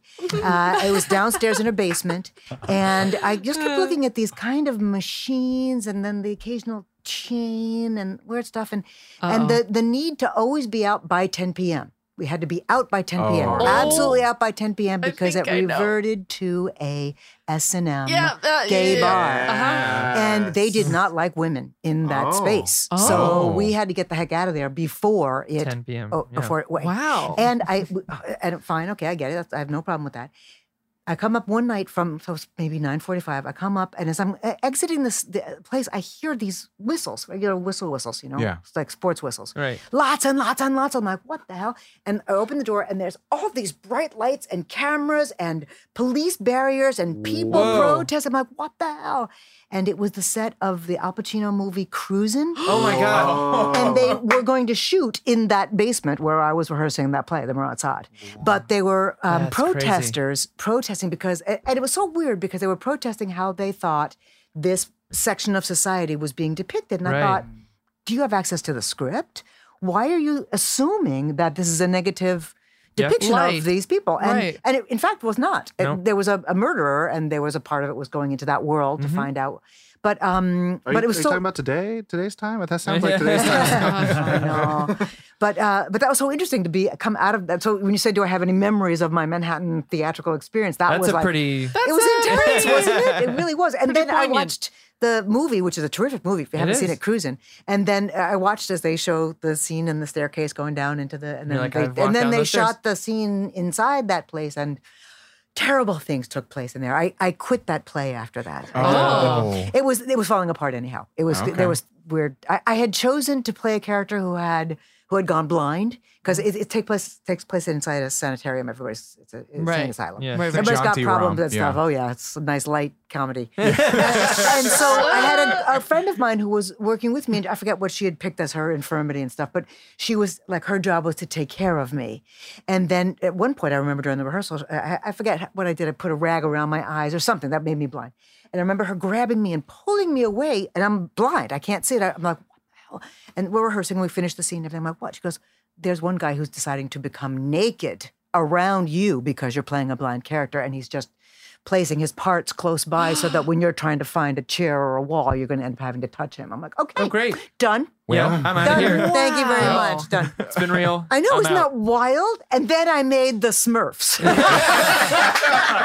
now for something completely different. Inspired by. isn't that wild? That is crazy. The, Oh my goodness. in the same vein, I mean, with your acting experience, I know that you have done a few voices Hmm. as well. A did uh, couple. when you were doing those voices, did you ever get like did it satiate that theater bug in you? Did it ever make you go, "Oh, I really wish I No, it it did sati- satiate. It did. It, it was.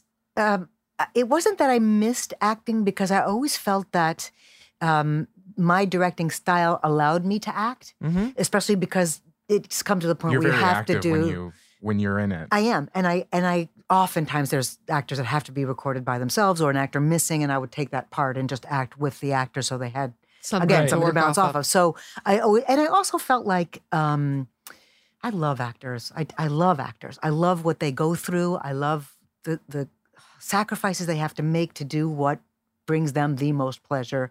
And um and so I I have this wonderful sort of sort of connection with actors and and and I didn't know that I missed it until I started doing it again. Yeah. And um and I I I loved being the voice of the Batmobile. That made that brought me such pleasure. so cool. That was joyous. Oh yeah. And one of the things I always loved, Tress MacNeille does it the best, but when it would be things like, you know, eight, one, eight, nine, nine, nine, five, five, two, four. I just love doing that kind of stuff. Yeah. And so I've showed up in many cartoons doing that kind of thing, There as whether it, whatever it is, the back computer or a, a talking tombstone in the future or something. I, I met Siri. I taught a workshop in um, of course. down in. Atlanta, and and I was the keynote speaker, and I d- gave a private uh, class to ten students, and and she was one of them. Susan Bennett was her name, mm-hmm. and she was she yeah. always claimed to be the original series Siri. So I don't know what that meant, whether she was replaced early on, Right, or I don't know what that She was meant. but- replaced r- in the last few years. I Okay. think. Yeah. but she talked about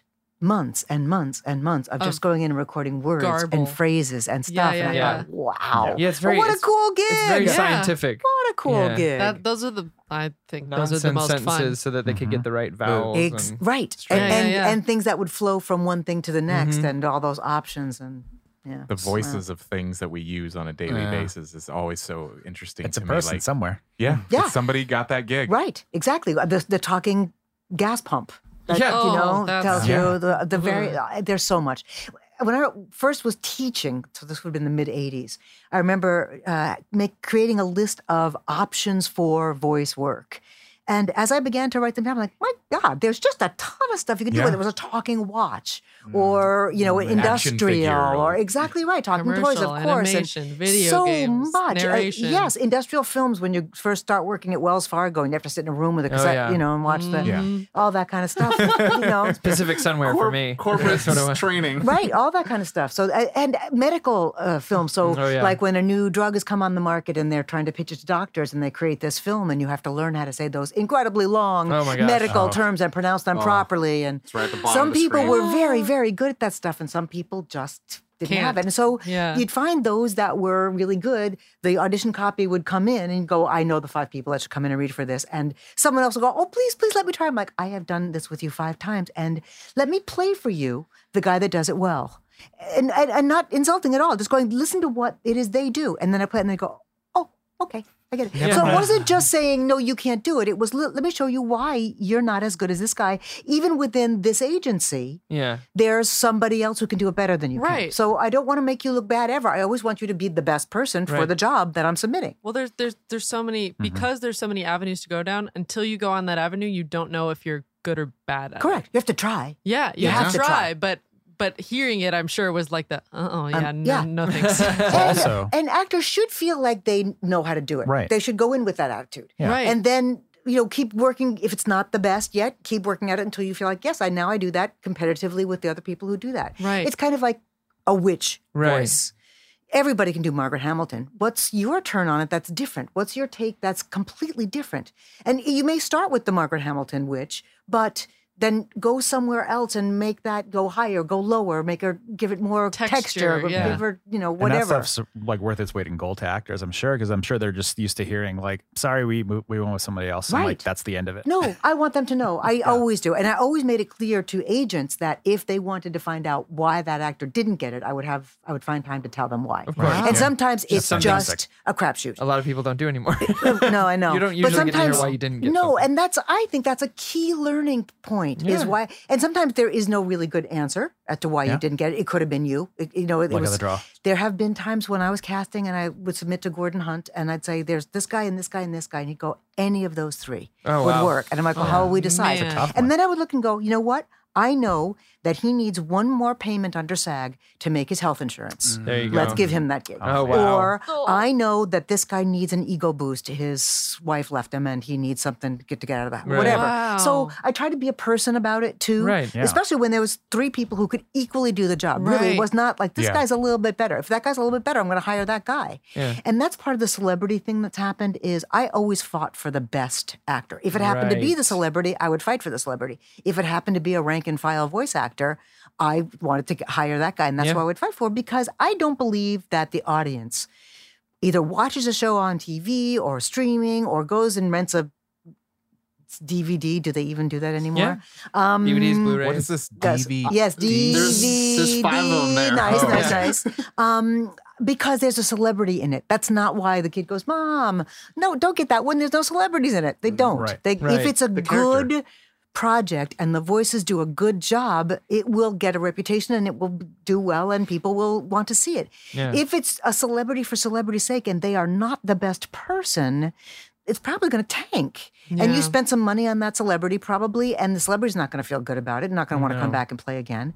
And um, that always bothered me that people would. And what happened even worse is as people, as Twitter became a thing, Oh Yeah. boy. they would say, we need somebody who has a Twitter following of more than Yeah. 50,000 Oh, yeah. That's people. the new. And Oh, that's not the criterion for me. I don't care if they're not a good actor. I don't care if they have a hundred thousand, or you know, a hundred million followers. Yeah. I want the best actor on the piece, and I would fight, fight, fight. Sometimes I'd win that fight, sometimes I wouldn't. But um, there have been times when I had to hire someone who was not the best person. And and the other thing that was so weird about it was.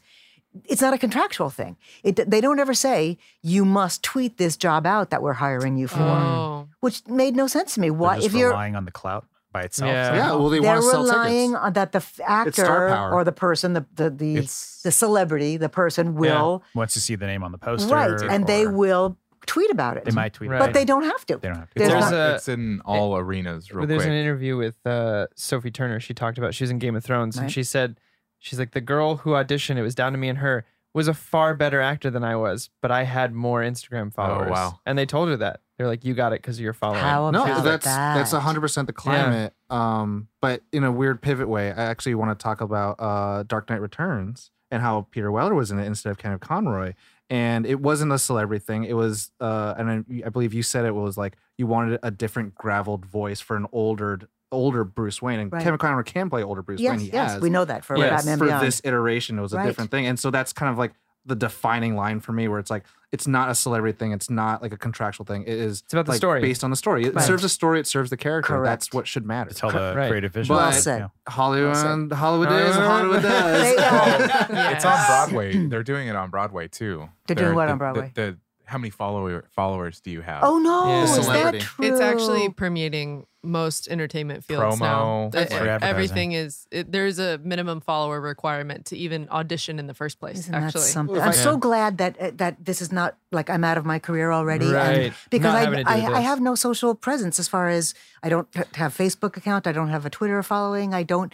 And everybody always keeps asking me why don't why don't I? It's like I could barely get through my three email accounts because I had different ones and my voice messages and my you know um, texts. A that lot. was That's a lot enough, stuff. and then to follow the other stuff. And and I do remember way back when. I also don't play video games very much because I remember way back when when Nintendo first came out with Mm-hmm. Super Mario Brothers. Oh yeah. And playing, playing, playing, and going three thirty in the morning. Oh my god! but I have such an addictive personality. I can't do that because I have too much work to do. So I let work be my addiction, which it was for years. Joyous addiction.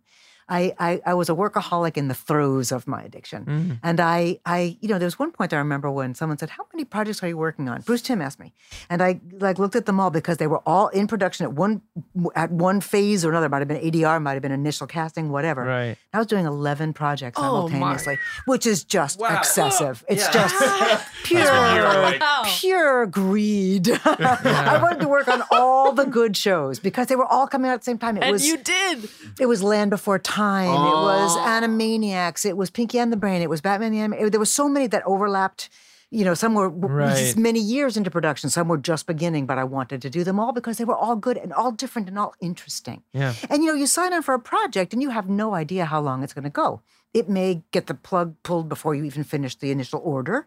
It may do that first 13 and that's it. It may go on for years and years and you make over 100 episodes or whatever. And so then you've already kind of planned to, you wanted to do work for somebody else and they finally have a project and they come to you and you're like, yes, I said I would and it's here. And yes, I'm still doing that other project. I didn't think it would still be lasting this long, but it's a good show. And so then they start. and- Stacking Starts piling up. up. so I learned how to exist on like four hours sleep. But that's that's kind of the dream in a way too. It Yeah. was Yeah. the my dream certainly. There it go. was. It was. It was heaven. Speaking about like you know now you're in Niche retirement, uh, and uh, if you can tell by my shirt, I'm all the DC'd out kid. uh Uh-huh. You know, I don't think there's uh, a DC property that you touched that I was like, eh, that's all right. But I was like, I was in it. I was subscribed. I was addicted to. That was my addiction. I was like, oh, you. three in the morning. Okay, that's fine. Yeah. two more hours.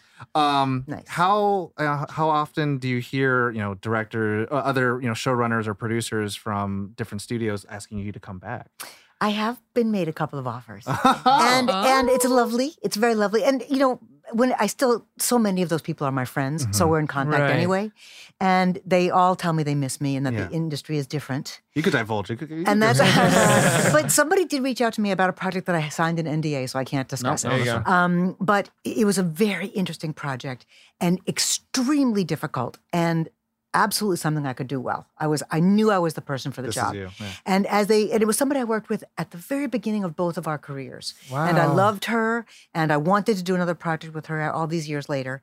And but I said to her right at the very beginning of our conversations about it, I said, I it's going to have to be enough money to make me feel foolish if I don't take it. You know what I mean? It's got to have to be that Right. much. Right. So be like, you idiot, you're never going to get offered more money than that. Take the job. And it was interesting to me. So that's the first thing is, does the job interest me? Mm-hmm. Does the project interest me?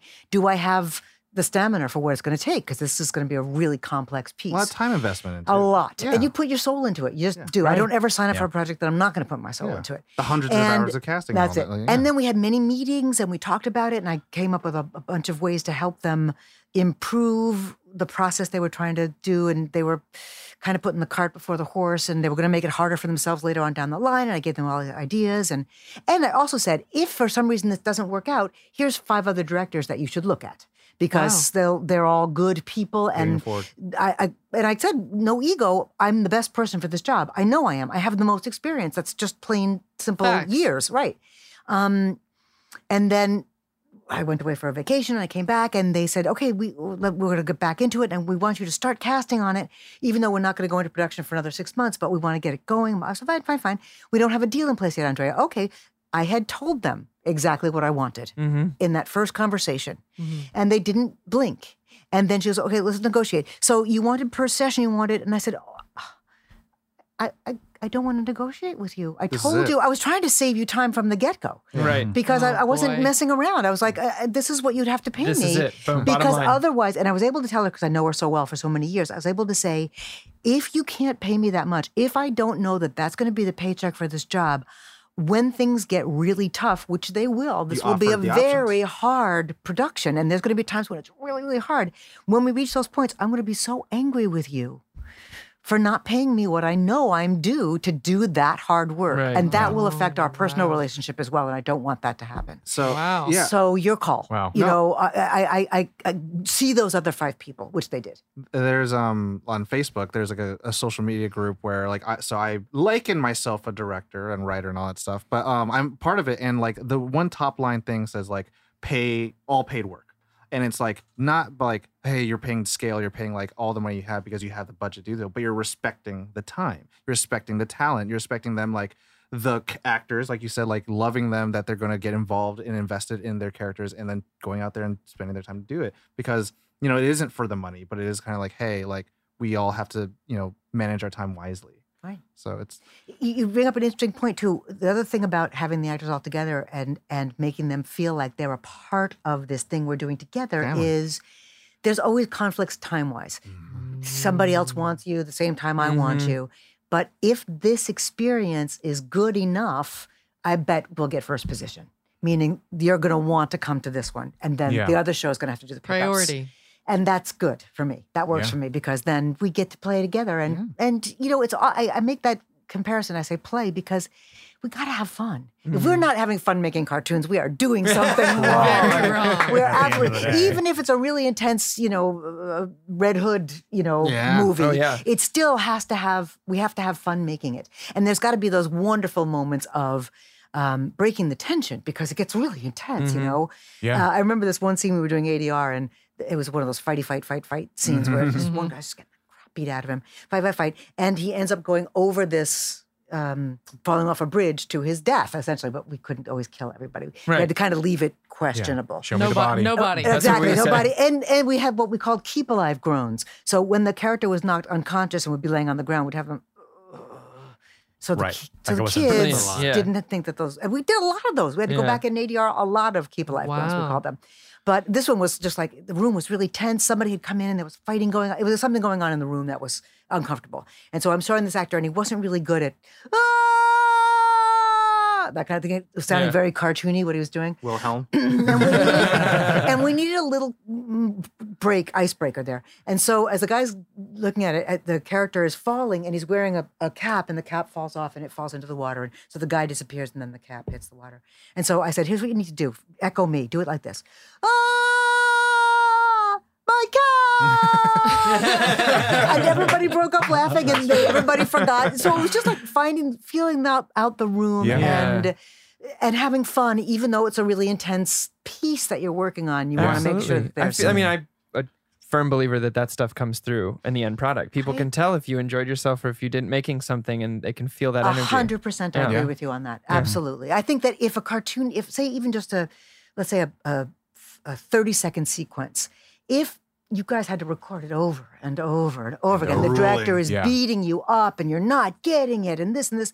I think that will come oh, through. yeah. I do. I think that the you may not understand what it is when you're watching it, but there'll be an unpleasant feeling as you're watching that, going, "Boy, that scene doesn't feel good." Yeah. And when you're a kid, you sense it. You can't articulate it, maybe, but it's it's there as well. Yeah, It's- on an emotional Yeah. level, Right. at least. that's yeah. right. It's like, boy, Yeah. that I like Something's off. I like that approach a lot because I think you hear a lot of horror stories on live film where it's like the director is like slapping actors or doing all these things to Oh, get the actor into like a negative space. Where Right. your approach, and I subscribe to it too, um, where it's you know you can always get a better thing out of a positive ah, experience. Oh, like absolutely. Mm-hmm. because people are more in like encouraged to do it. When Of then you get a backlash from an actor. It's like I'm an actor. You don't have to treat me like an animal. Yeah. And Right. It's like those kind exactly. of things. Exactly. But you're right when they do things like tell a kid that their dog just died to get them to cry. Yeah, that's all those things are horrible. Terrible. There's a way to get these A kids po- I- in a positive therapeutic way. Absolutely. Don't scar I the love- actor. Exactly. exactly. Yeah. I love working with Don't- kids. don't I Kubrick it. love the sound of a Freaking. real kid's voice. I love their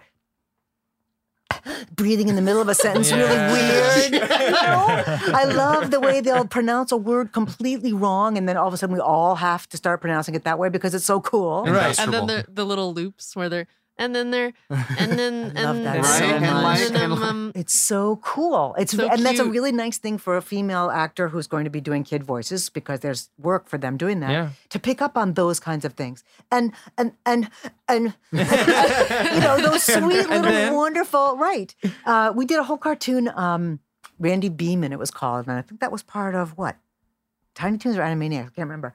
And it was a little kid who'd come Oh, outside. the- the runs big all head the way kid. up to the thing and yeah, runs back? Right. Oh, Randy yeah. Beaman, they were called. And you run and go, okay, okay, okay. So one time, this kid went over to the school and he did this and this. Okay, bye. And, And he go runs back and runs out. That's it. And it was perfect. It was exactly the way he was a, a young kid, but he was probably 12, 13 years old, but he was acting five or six years old. And he had one of those really youthful kid Oh, voices. yeah, so it yeah, worked yeah. out perfectly. And that's the ideal.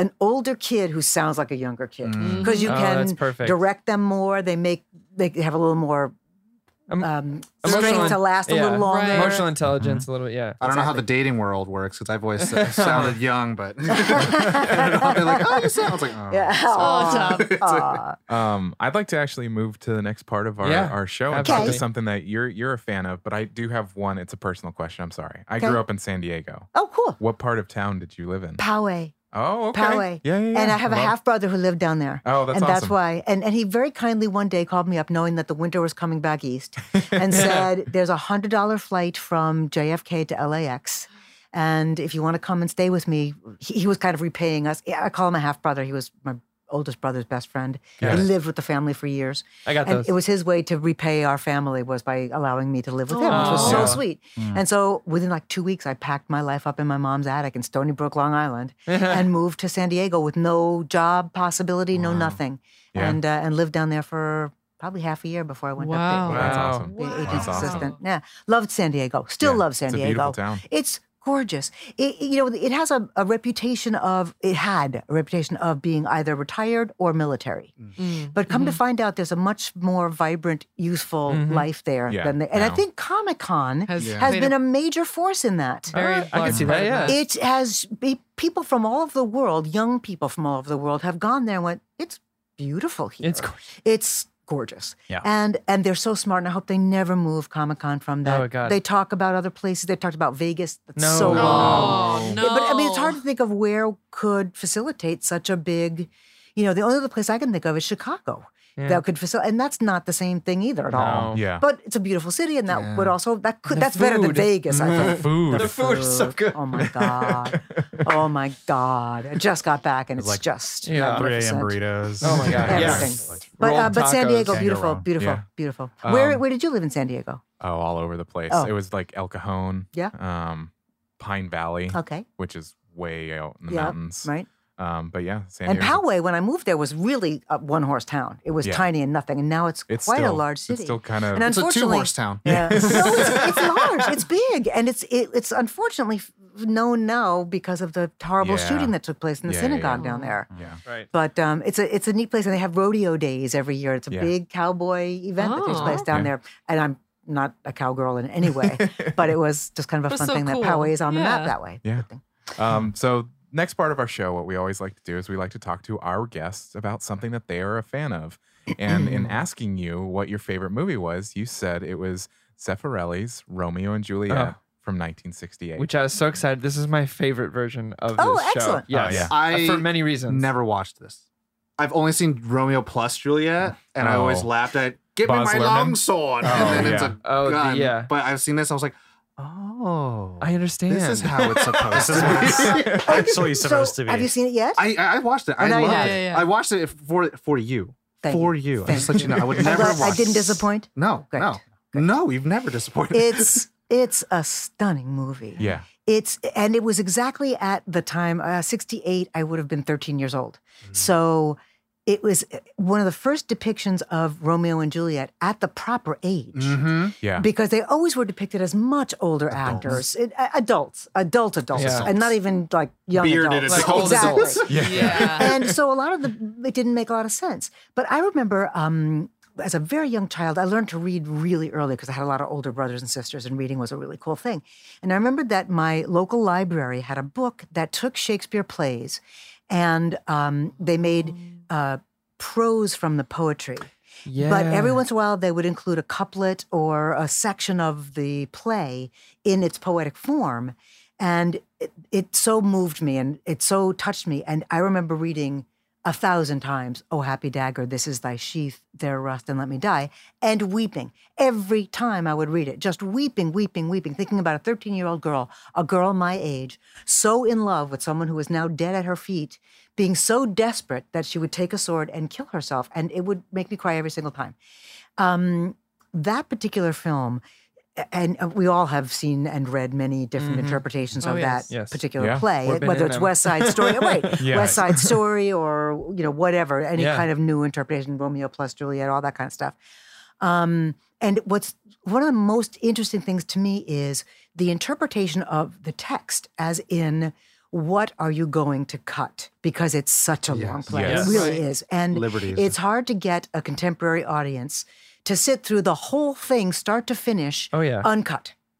And so I think Zeffirelli's cut was brilliant.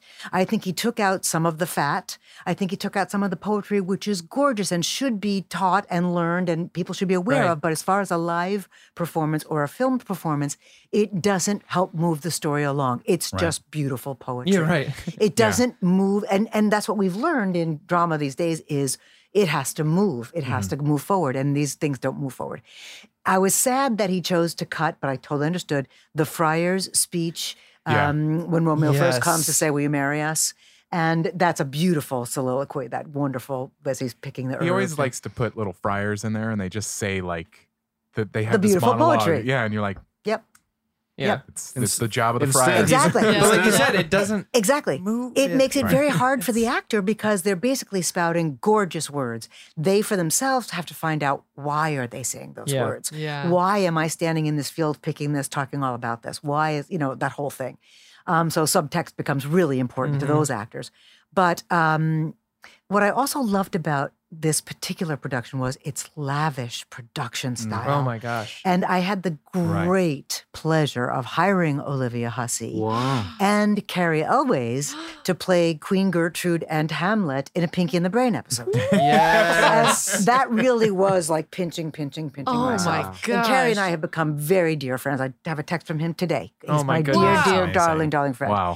Can you can you tell him that we also don't want to see a redo Oh of my Princess God, what a terrible oh, idea. yeah.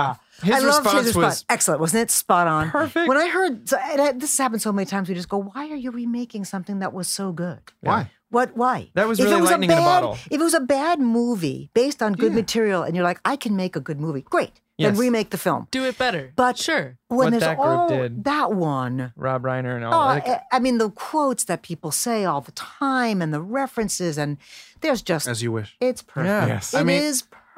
And I've always said like just take more risk on the original stuff. Yeah, Get yeah. some new exactly. talent stuff. Exactly. Spend more time coming up with something Stop original. muddying up the Right, past. So right. it can maybe become a classic someday. Exactly. right. that we still talk about now. Yeah, right. and well, I will watch it. I mean, I think it's on. I think I've recorded it and I've just Oh, left yeah. it there to watch and watch and watch and watch and watch. Whenever you and you should buy Cary Elwes's book if you haven't. The one where he talks I about have. it. It's so cool. He gives all kinds of wonderful stories about who, what happened on the set, and It's actually how I learned how to pronounce his name correctly. Oh, when I read his book, because Yeah. he says like Elvis, and I was like, oh, I've been doing it wrong. Elvis, yeah. He's so dear. Um, but Olivia Hussey, she was extremely generous with her story. She was quite nervous and still gorgeous Yeah. when she came in to do this episode. And um, I- like her little hands were shaking. And so I take her hands in mine. I'm like, I promise you, you're going to have a fantastic time. And we're going to just laugh and have fun. And she played Queen Gertrude. It was perfect. She was excellent. Um, but she told these great stories about it, the, the production of her Romeo and Juliet. I think the filming took two years plus. wow. Wow. But when you watch that film, it will become very clear that the dubbing Oh yes, mhm. The entire film is dubbed. yeah. Yeah. And she said she's convinced that Zeffirelli kept her there for the year because he was just so crazy about her. And he loved her. he genuinely loved her. And she loved him too, not in a sexual Right. way, Right, but right, right. they loved each other so much. And he just, she was like, he just didn't ever want to let me go and do anything else. But well worth it because all that voice work is so good. It's amazing. It's because you see those scenes and you know it can't possibly have been Oh, mic'd. yeah, It no. had to have been. and it, everywhere's Yeah. so important. You can't risk that, like losing it to an echo or Absolutely. whatever you need. Yeah. Absolutely. Oh, and yeah. and also some of those wonderful moments in the film, if you remember, like when the friar at the end, um, when she, uh, he's he's showed up, he's realized everything her has fallen Yeah. apart. She is like, I'm staying, and he, you know, I dare no longer stay. Juliet, I dare no longer stay. That's not in the play that way. He just kept adding it. I dare no longer Wow, stay. yeah. The horns are coming. The the bad. I dare Juliet, Lady Juliet. I dare no longer stay. I dare no longer. It was wonderful. Yeah. Those kinds of Urgency and- right, but it's not them trying to recreate Not at all. Shakespeare. It's just Honoring saying it. that word. Those words are so crucial to what's happening right now, and you know, it's not just I'm a yeah, and he is a chicken, but I'm not just a chicken. But I dare not stay here with you. I screwed up so much. There's so many levels. So much he is saying with I dare no longer stay. I'm risking everything if I am standing here. Mm. I'm shamed before God. I'm shamed before the prince. I'm shamed before. I mean, The it's just Montagues Yeah. and the Capulets and Oh, everyone. everything. Nobody will ever trust me again. And I've screwed up so royally. And I loved it. My intentions were, uh, all those things are in. I dare no longer stay. I dare not. I mean, it's just, it's fantastic. I, I, It really, agree. yeah. I think the great thing that this this film does, as you said, like taking liberties and what to cut out, like it kind of just hones in on the the narrative of like this cautionary tale, and then like the prince there being like this, like, look, this all happened because you guys couldn't get your shit together, and, it's like, and because I didn't do anything as the prince, I also lost Yeah. a relative. Yeah. and it's like I'm glad that this piece, but it just came too late, Right. and right. it's just like, I know. Yeah. It's it's vital it, dri- information. it drives it so much harder versus Absolutely. Yeah. And um, there's there the, there's also that the silliness that they found in it too, like when he's at her balcony and he uh, climbs up and comes he's, up- and, he's, comes and he's like hanging by one arm, just going, "Oh my god!" And it's so silly. He kind of looks like a monkey the way he's lo- hanging there. They and that's perfect and wonderful and youthful and exuberant, and you get a chance to laugh. is and the shooting star passionate, fiery love. Well, it's a, you you got you forget sometimes having seen productions with these like 30 plus year old actors that they are kids, all Right. of them. Yeah. And one They of my favorite bones. my favorite thing, I reference this movie all the time because when I was growing up, Mercutio was one of my dream roles to play on stage. And this is one of my favorite depictions for a couple reasons. And one of them is the fight with Tybalt. Mm. Because Oh, it yeah. becomes the thing that's tragic about this version is it becomes a play. Like Tybalt's mm-hmm. laughing, which in every other production, he's just this hot headed, angry Right. dude Right. that hates Mercutio. But they're kids and they're sword fighting Right. and they're laughing and they're playing. And he stabs Mercutio by accident Correct. because someone gets in the way. then the accident makes sense because Yes. they're kids and Right. they're playing. And it's mm-hmm. like the, I, I always reference Don't this tell mom, version mom. because I I, Right. I love the fact that Tybalt isn't just a bad guy. Right. He's just a kid. Right. And they were playing and they were making fun of each. Other. It's a, such a playground thing, and then someone else, some third party, messes up this in. game they Yeah. had. with all the best intentions. Oh yes, Yeah. of course. And then it's just it, the Mercutio death in that scene is is sadder because Tybalt also feels it. Where he's like, Absolutely. "Oh my god, I didn't mean to do this." Right. So Right. And everybody kind of liked Tybalt. You know, Yeah. he was one of those oh. characters that kind of on both. He was everybody liked Tybalt. Well, and he was York, a I mean, he- remarkable performance. Oh It's my Michael God. that was beautiful. yeah, Michael York, you cannot go wrong. I have to tell you though, that film came out. Um, West Hampton Beach, where I grew up, is not even. It, it's a hamlet, which means that it only has twenty five hundred people living there year round. Wow. In the summer, it blossoms to like twenty five thousand, but in Right. the, but year round, twenty five hundred. Whoa. So it had one movie theater, terrific movie theater, and then the year that this movie came out, a second movie theater opened in and it played Romeo and Juliet for the entire summer.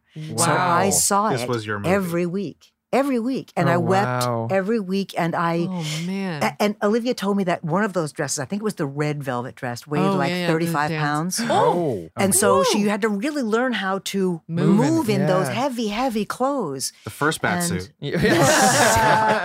And and all those wonderful inside stories. I love meeting these oh people Oh for gosh. those reasons to hear those stories about how things were done and what they did. And just oh my. uh, there's something about that story, and it, it's a timeless story. It's It really is. Yeah. It's you know West Side Story is a beautiful updated version of. it. If you haven't seen that film, you really should. Um, and the other thing that Zeffirelli did so well was make it accessible to us Everyone. kids, Yeah. everyone. You understood the words; they made sense of It it. was a I new know what generation. exactly. It's relatable. relatable. It made sense. And, and again, I think his key was the casting of children, you know, Right. young actors Yeah. to play it. And sweet um, Leonard Whiting, who I just fell in love with, as did every girl who saw that song. um, he, I asked Olivia how he was and what he was doing, and she said to sort of bring this all round circle, you guys, he had a stroke several years after the movie and lost all his hair and put on some weight.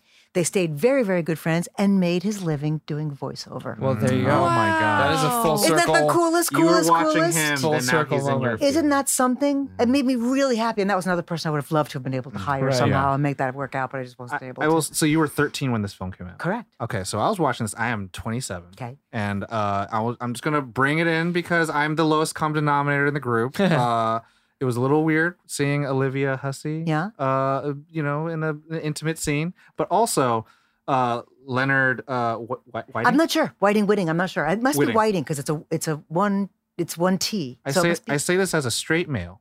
Him, his butt in those little legging things. I was like, my God, it's popping everywhere. I was like, no wonder all of the girls. Like, I was like, I, I can't stop. I can't stop. saying- I was like, I have to. I like. I need to not look at it. I- I choose not to But comment. it's It like was- the thing is, it's like one leg is white, one leg is gray. I'm like, I have to look. I have to look at his butt. draws My you in. eyes are pulled. There's, it's there's nothing I can do. wonderful, wonderful That's body. They American- both had beautiful American's bodies. ass. They both had beautiful bodies. You see her for English. two seconds, right? Because she jumps out of bed and you see her naked breast for like a second. Yeah, and, and she's 16 at the time, so I was like, oh no, no. I don't want to see. But But, I was it- like, for the art, for the film. Yeah. It's so lovely the way he did it. It was just Classy, the whole yeah. the whole way he helped, dealt with that scene.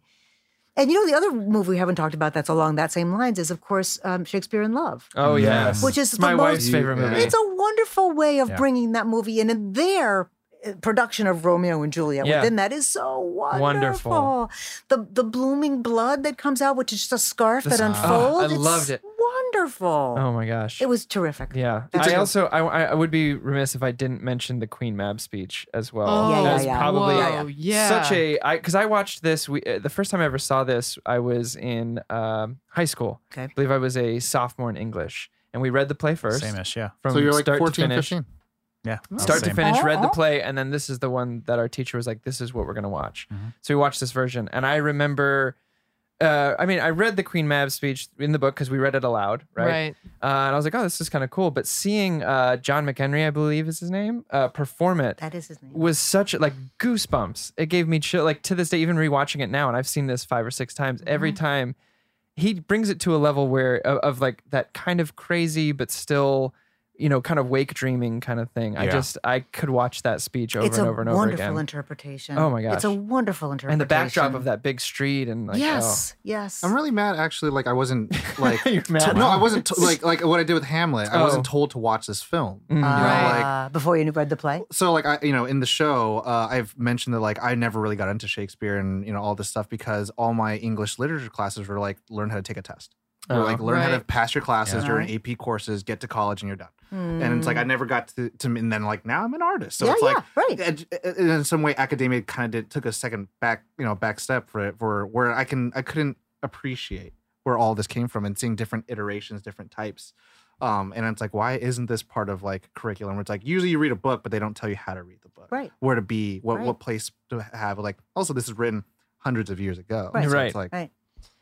It's so interesting you talk about you have to learn how to read a play like that. Mhm. You have to learn how to read the footnotes. You have to see which folio you're reading from and all that kind of stuff. different mediums, yeah. But I had to learn how to read comic books because I didn't, you know, it took me a while to go, oh, okay, that Batman and Superman scene, the the blue box is Batman's thought process and the yellow box is Superman's thought process and that balloon is what they're actually saying out loud and I go there Oh, first yeah. and then there and then over to there where that I mean like try I just Right, right. It's a different language. It's Well, it really, really is, and I felt like a total even, idiot even in panels, it's like left to right, but then some panels are like diagonal. So you're like, do I go down correct first or I go left correct, first and correct, then back? Correct. I had to learn how to read comic books. So Yeah. strange. and all of them they're they're in unless you're like shout out to jonathan hickman who's pretty like streamlined like everything's just like one line one line one line uh and then he'll break it up um it's very much like it's a whole new thing and then like you're kind of zigzagging around and you're kind of have to like how does this person write Yeah. and you have to figure out how yeah, they do depending on who Yeah. the writer and the artist is, it's a different experience It is. every book. Really, It is. You But have to that's learn. also, I mean, that's related to Shakespeare. Like, if you look at it, you have to like, as an actor, when you're when you're doing the lines, you see the you see it, it looks like poetry. Right. Yeah. But you have to know like some lines some lines are their own thought Mhm. or some lines are actually like this is one sentence so just continue. Right. mm-hmm. Don't stop. Exactly. Like, Yeah. Just can because the end of a line is Yeah. not. It's very technical. I never like was you know told that stuff, and I like had to let- figure that out. I was like, oh, okay, Makes so that's going on. People go to school to learn how to read Shakespeare. That's right. Yeah. That's, Yeah. That's right. Oh, It is yeah. its own technical is. It's feat. my favorite type of acting. Uh, Shakespeare, when I was in uh, acting school, like that's one of the reasons why I've seen Yeah. this so many times because I had acting teachers that were like, okay, you need to watch this because of the way that they, I mean, the delivery of the lines is just, it's just yeah. comes off. I mean, it's just, you can't tell. Like, Right. and so Shakespeare has always been my favorite because it, it took so much um, prep Yeah. Yeah. and the, And the scenic, yeah. People who do it really well. I mean, my wife and I go to uh, Griffith Park and watch the Independent Shakespeare Company every summer, and they're talk about making it accessible. These actors who study it day in and day out know how to deliver a line where like I didn't understand all the words you said, but I know exactly what you're talking you're Right. about. right. It's like another language. Yeah. It is. It's So- like but with the right acting, Yep. you get it. it's like we're talking with the figs. Exactly right. Yeah, Figs. Exactly right. Full circle. See? Nicely done. and and when it's done well uh, with the 1968 Romeo and Juliet, this was one of the first times I've seen a m- movie in, in a long time that was two and a half hours about, and time became irrelevant. exactly. Yeah. Exactly. That, that I that it was it was really cool. I had uh like maybe one moment where I was like, I know how this ends. I know what's going on. I know how long this is, but I cannot stop. Right. Immersive, very Right. And I, immersive. I cannot leave No, because no it way. feels like this is real life Yep. right now. Right now. I, and I then know. you- it's it's such a cool thing to have that disconnect and be like, no, they're doing they're doing too well. I can't Right. stop. Yeah. Right. I think the big help is with the cinematography, which it won an Academy Award Yes, for, Right. and like how they shot all on locations for Mhm. those different places, and it was just like What, and I'm always searching for those places because aren't they the most beautiful? Oh my gosh. Oh my gosh. it feels like oh like this, like you know you've seen performances you've seen on stage plays and whether the stage is big or not the perfor- production's huge but it's like this is like oh this is where this is the This scope is the scale what it actually Yeah. Should be. is. Right. Right. so it's it's Right. it's great but It, also to me, it's the penultimate. It Yeah, is. It really Oh yeah. like you get to see the scale but also going in for the close up Yeah, and yeah. getting in those Yes. performances Yeah. and you're like Yes. mm, like I can't do that on a theater and it's like a different medium Yeah. obviously Yeah, but it's yeah, like yeah. oh, this Still- is Zeffirelli, he's really good at faces. yeah Like Yeah. uh, filming faces. Sure Like, was. Uh, if you look at his Hamlet too with Mel Gibson, it's- Damn good. Damn good. Damn good. Damn good. Um, You heard it and I'm sorry we lost him recently. We just lost Efrain. Yeah. He just June. passed. Yep. Just June. June. Yep. Um, Thank you for all the wonderful work you Yeah. gave us. Yeah, thank you. I mean, there is kind of a little bit of a fun fact in how all of this mixes. Michael York was on Batman the Animated Series. Yes, He played Tybalt Right. in um Right. in this movie. that's right. he also played a character called Dr. Montague Kane. Right. Oh, Montague. Montague. Oh. Brilliant. wow. Brilliant. Wow. I never Look put that you. together. Montague King. I right? uh, when I was researching, I was like, wow. "What?" he has a great voice, Michael. Oh, great yes. voice. Amazing. Really, really recognizable and wonderful. I Yes. mean, of I course, I would quote him all the time from Austin Powers, but like, Oh yeah, So yeah, good. like, yeah. So good. steals every scene he's in. Quite a lot, Austin. oh, yeah. I It's feel like the appropriate way to move to the the end of the show is to go and scene. And Ah, scene, yes. nice. nice. Well, wonderful. well we'll get This you on the next been- Batman anniversary Yes. okay. I think, Oh, they'll- I think all it's what next week. it's a Yay! Batman When world your um, when your book's done, we'll have you back on. I'd love that. Yeah. I'd love it. I think I'd love to do that. Thank you. Is there is there any um like current stuff that's kind of in the world that you want people to check out? I know that Batman Beyond has a uh, yes, there. anniversary and re-release. Indeed, and uh, we'll be making appearances at the New York Comic Con. Um, I think it's the first weekend in October. Nice. So please come by and say hi. my birthday And oh Yeah. yes, October October third. 3rd. Excellent. Happy Oh, birthday to look you at that. almost. And um, I don't know what else is planned. I I I. I encourage people to come and see me at the Comic Cons that I do because I'll probably only do another year or so of them.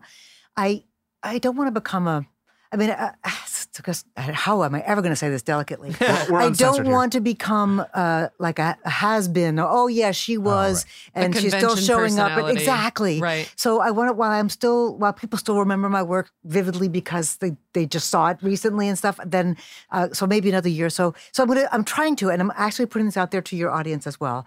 I want to do all the comic cons that there are. Mm. So if anybody has connections with Dublin Con Oh, or Oh, darn. or you know or any of them anywhere. I i want to do them. I love the connection with the the fans. Oh, and yeah. many of them don't even come to get a signed autograph which is fine because there is a fee for that because Right. we have Right. to. But um i just love that they come up and say you made a difference in my life. I had this one guy who came to me once and said i was on the road to being a gang member killer. I was going to be a horrible person. And then I had Batman to come home to and watch every day after school, and it changed my life. Wow. And I thought, I I can't have a more I did it. That is the wonderful gift. I compliment. That is That is really. good- yeah. So uh, I encourage people to come see me anywhere, and then if you can request of your local areas to bring me in, I want to do that. well, he had a So- great time. He wouldn't stop talking Andrea, about it when he can I- back. Thank you. Can I be on the record real quick? Yeah. Uh, you'll never be the has been because I'll tell you this right now. There are people who are younger than me who make write essays and put it online for millions of people to watch and still talk about your work. Oh, Yeah. thank you. And so uh, it's not even like my own personal thing, but like as a fact, Thanks. Snap my You'll never- nephew, Thank you for who's that. five years old, is I, I, it makes I me very happy. I don't think you can lose track of 35 Emmy nominations and over when- 40, over, over 40. 40. She lost track and- at and 35. You lost track at 35. Humble you've, brag. you've won Emmys. I- I don't think there will be a point where you're a has been. Thank you Yeah. for that. No, I, uh, I, Ever. I have a fear. I have a fear. So thank you for that. I- I'm good for another year at least. It's easy. To, it's I can see that though. it's easy to be looped in to that Yeah, crowd at a comic con. I- So I- I, I, understand that. yeah. I think you've created a legacy Thank at this you. point, and and yes. it's far larger than 10 lifetimes can contain. Thank you. I mean, And we're I- excited that you're for- for me, it's always- studio.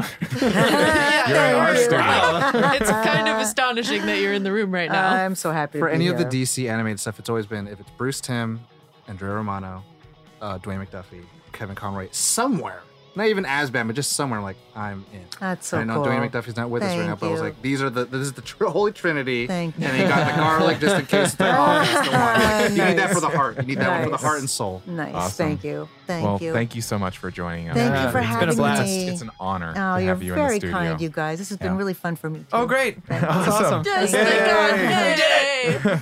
Everybody at home, thank you too for watching, listening, however you you watched Nerd On. We just are so appreciative to have you um, joining us in this wonderful moment. Um, please stop by iTunes or wherever you listen to podcasts um, and rate us, review it. That kind of stuff does help us. If you're new to Nerd On and what we are, check out nerdon.tv. It has all of the information of what it is that we do videos, articles, everything, mini podcasts.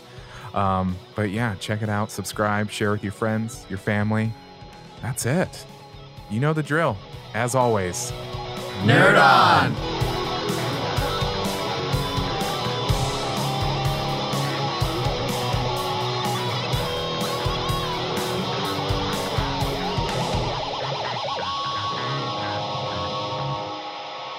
Ending broadcast.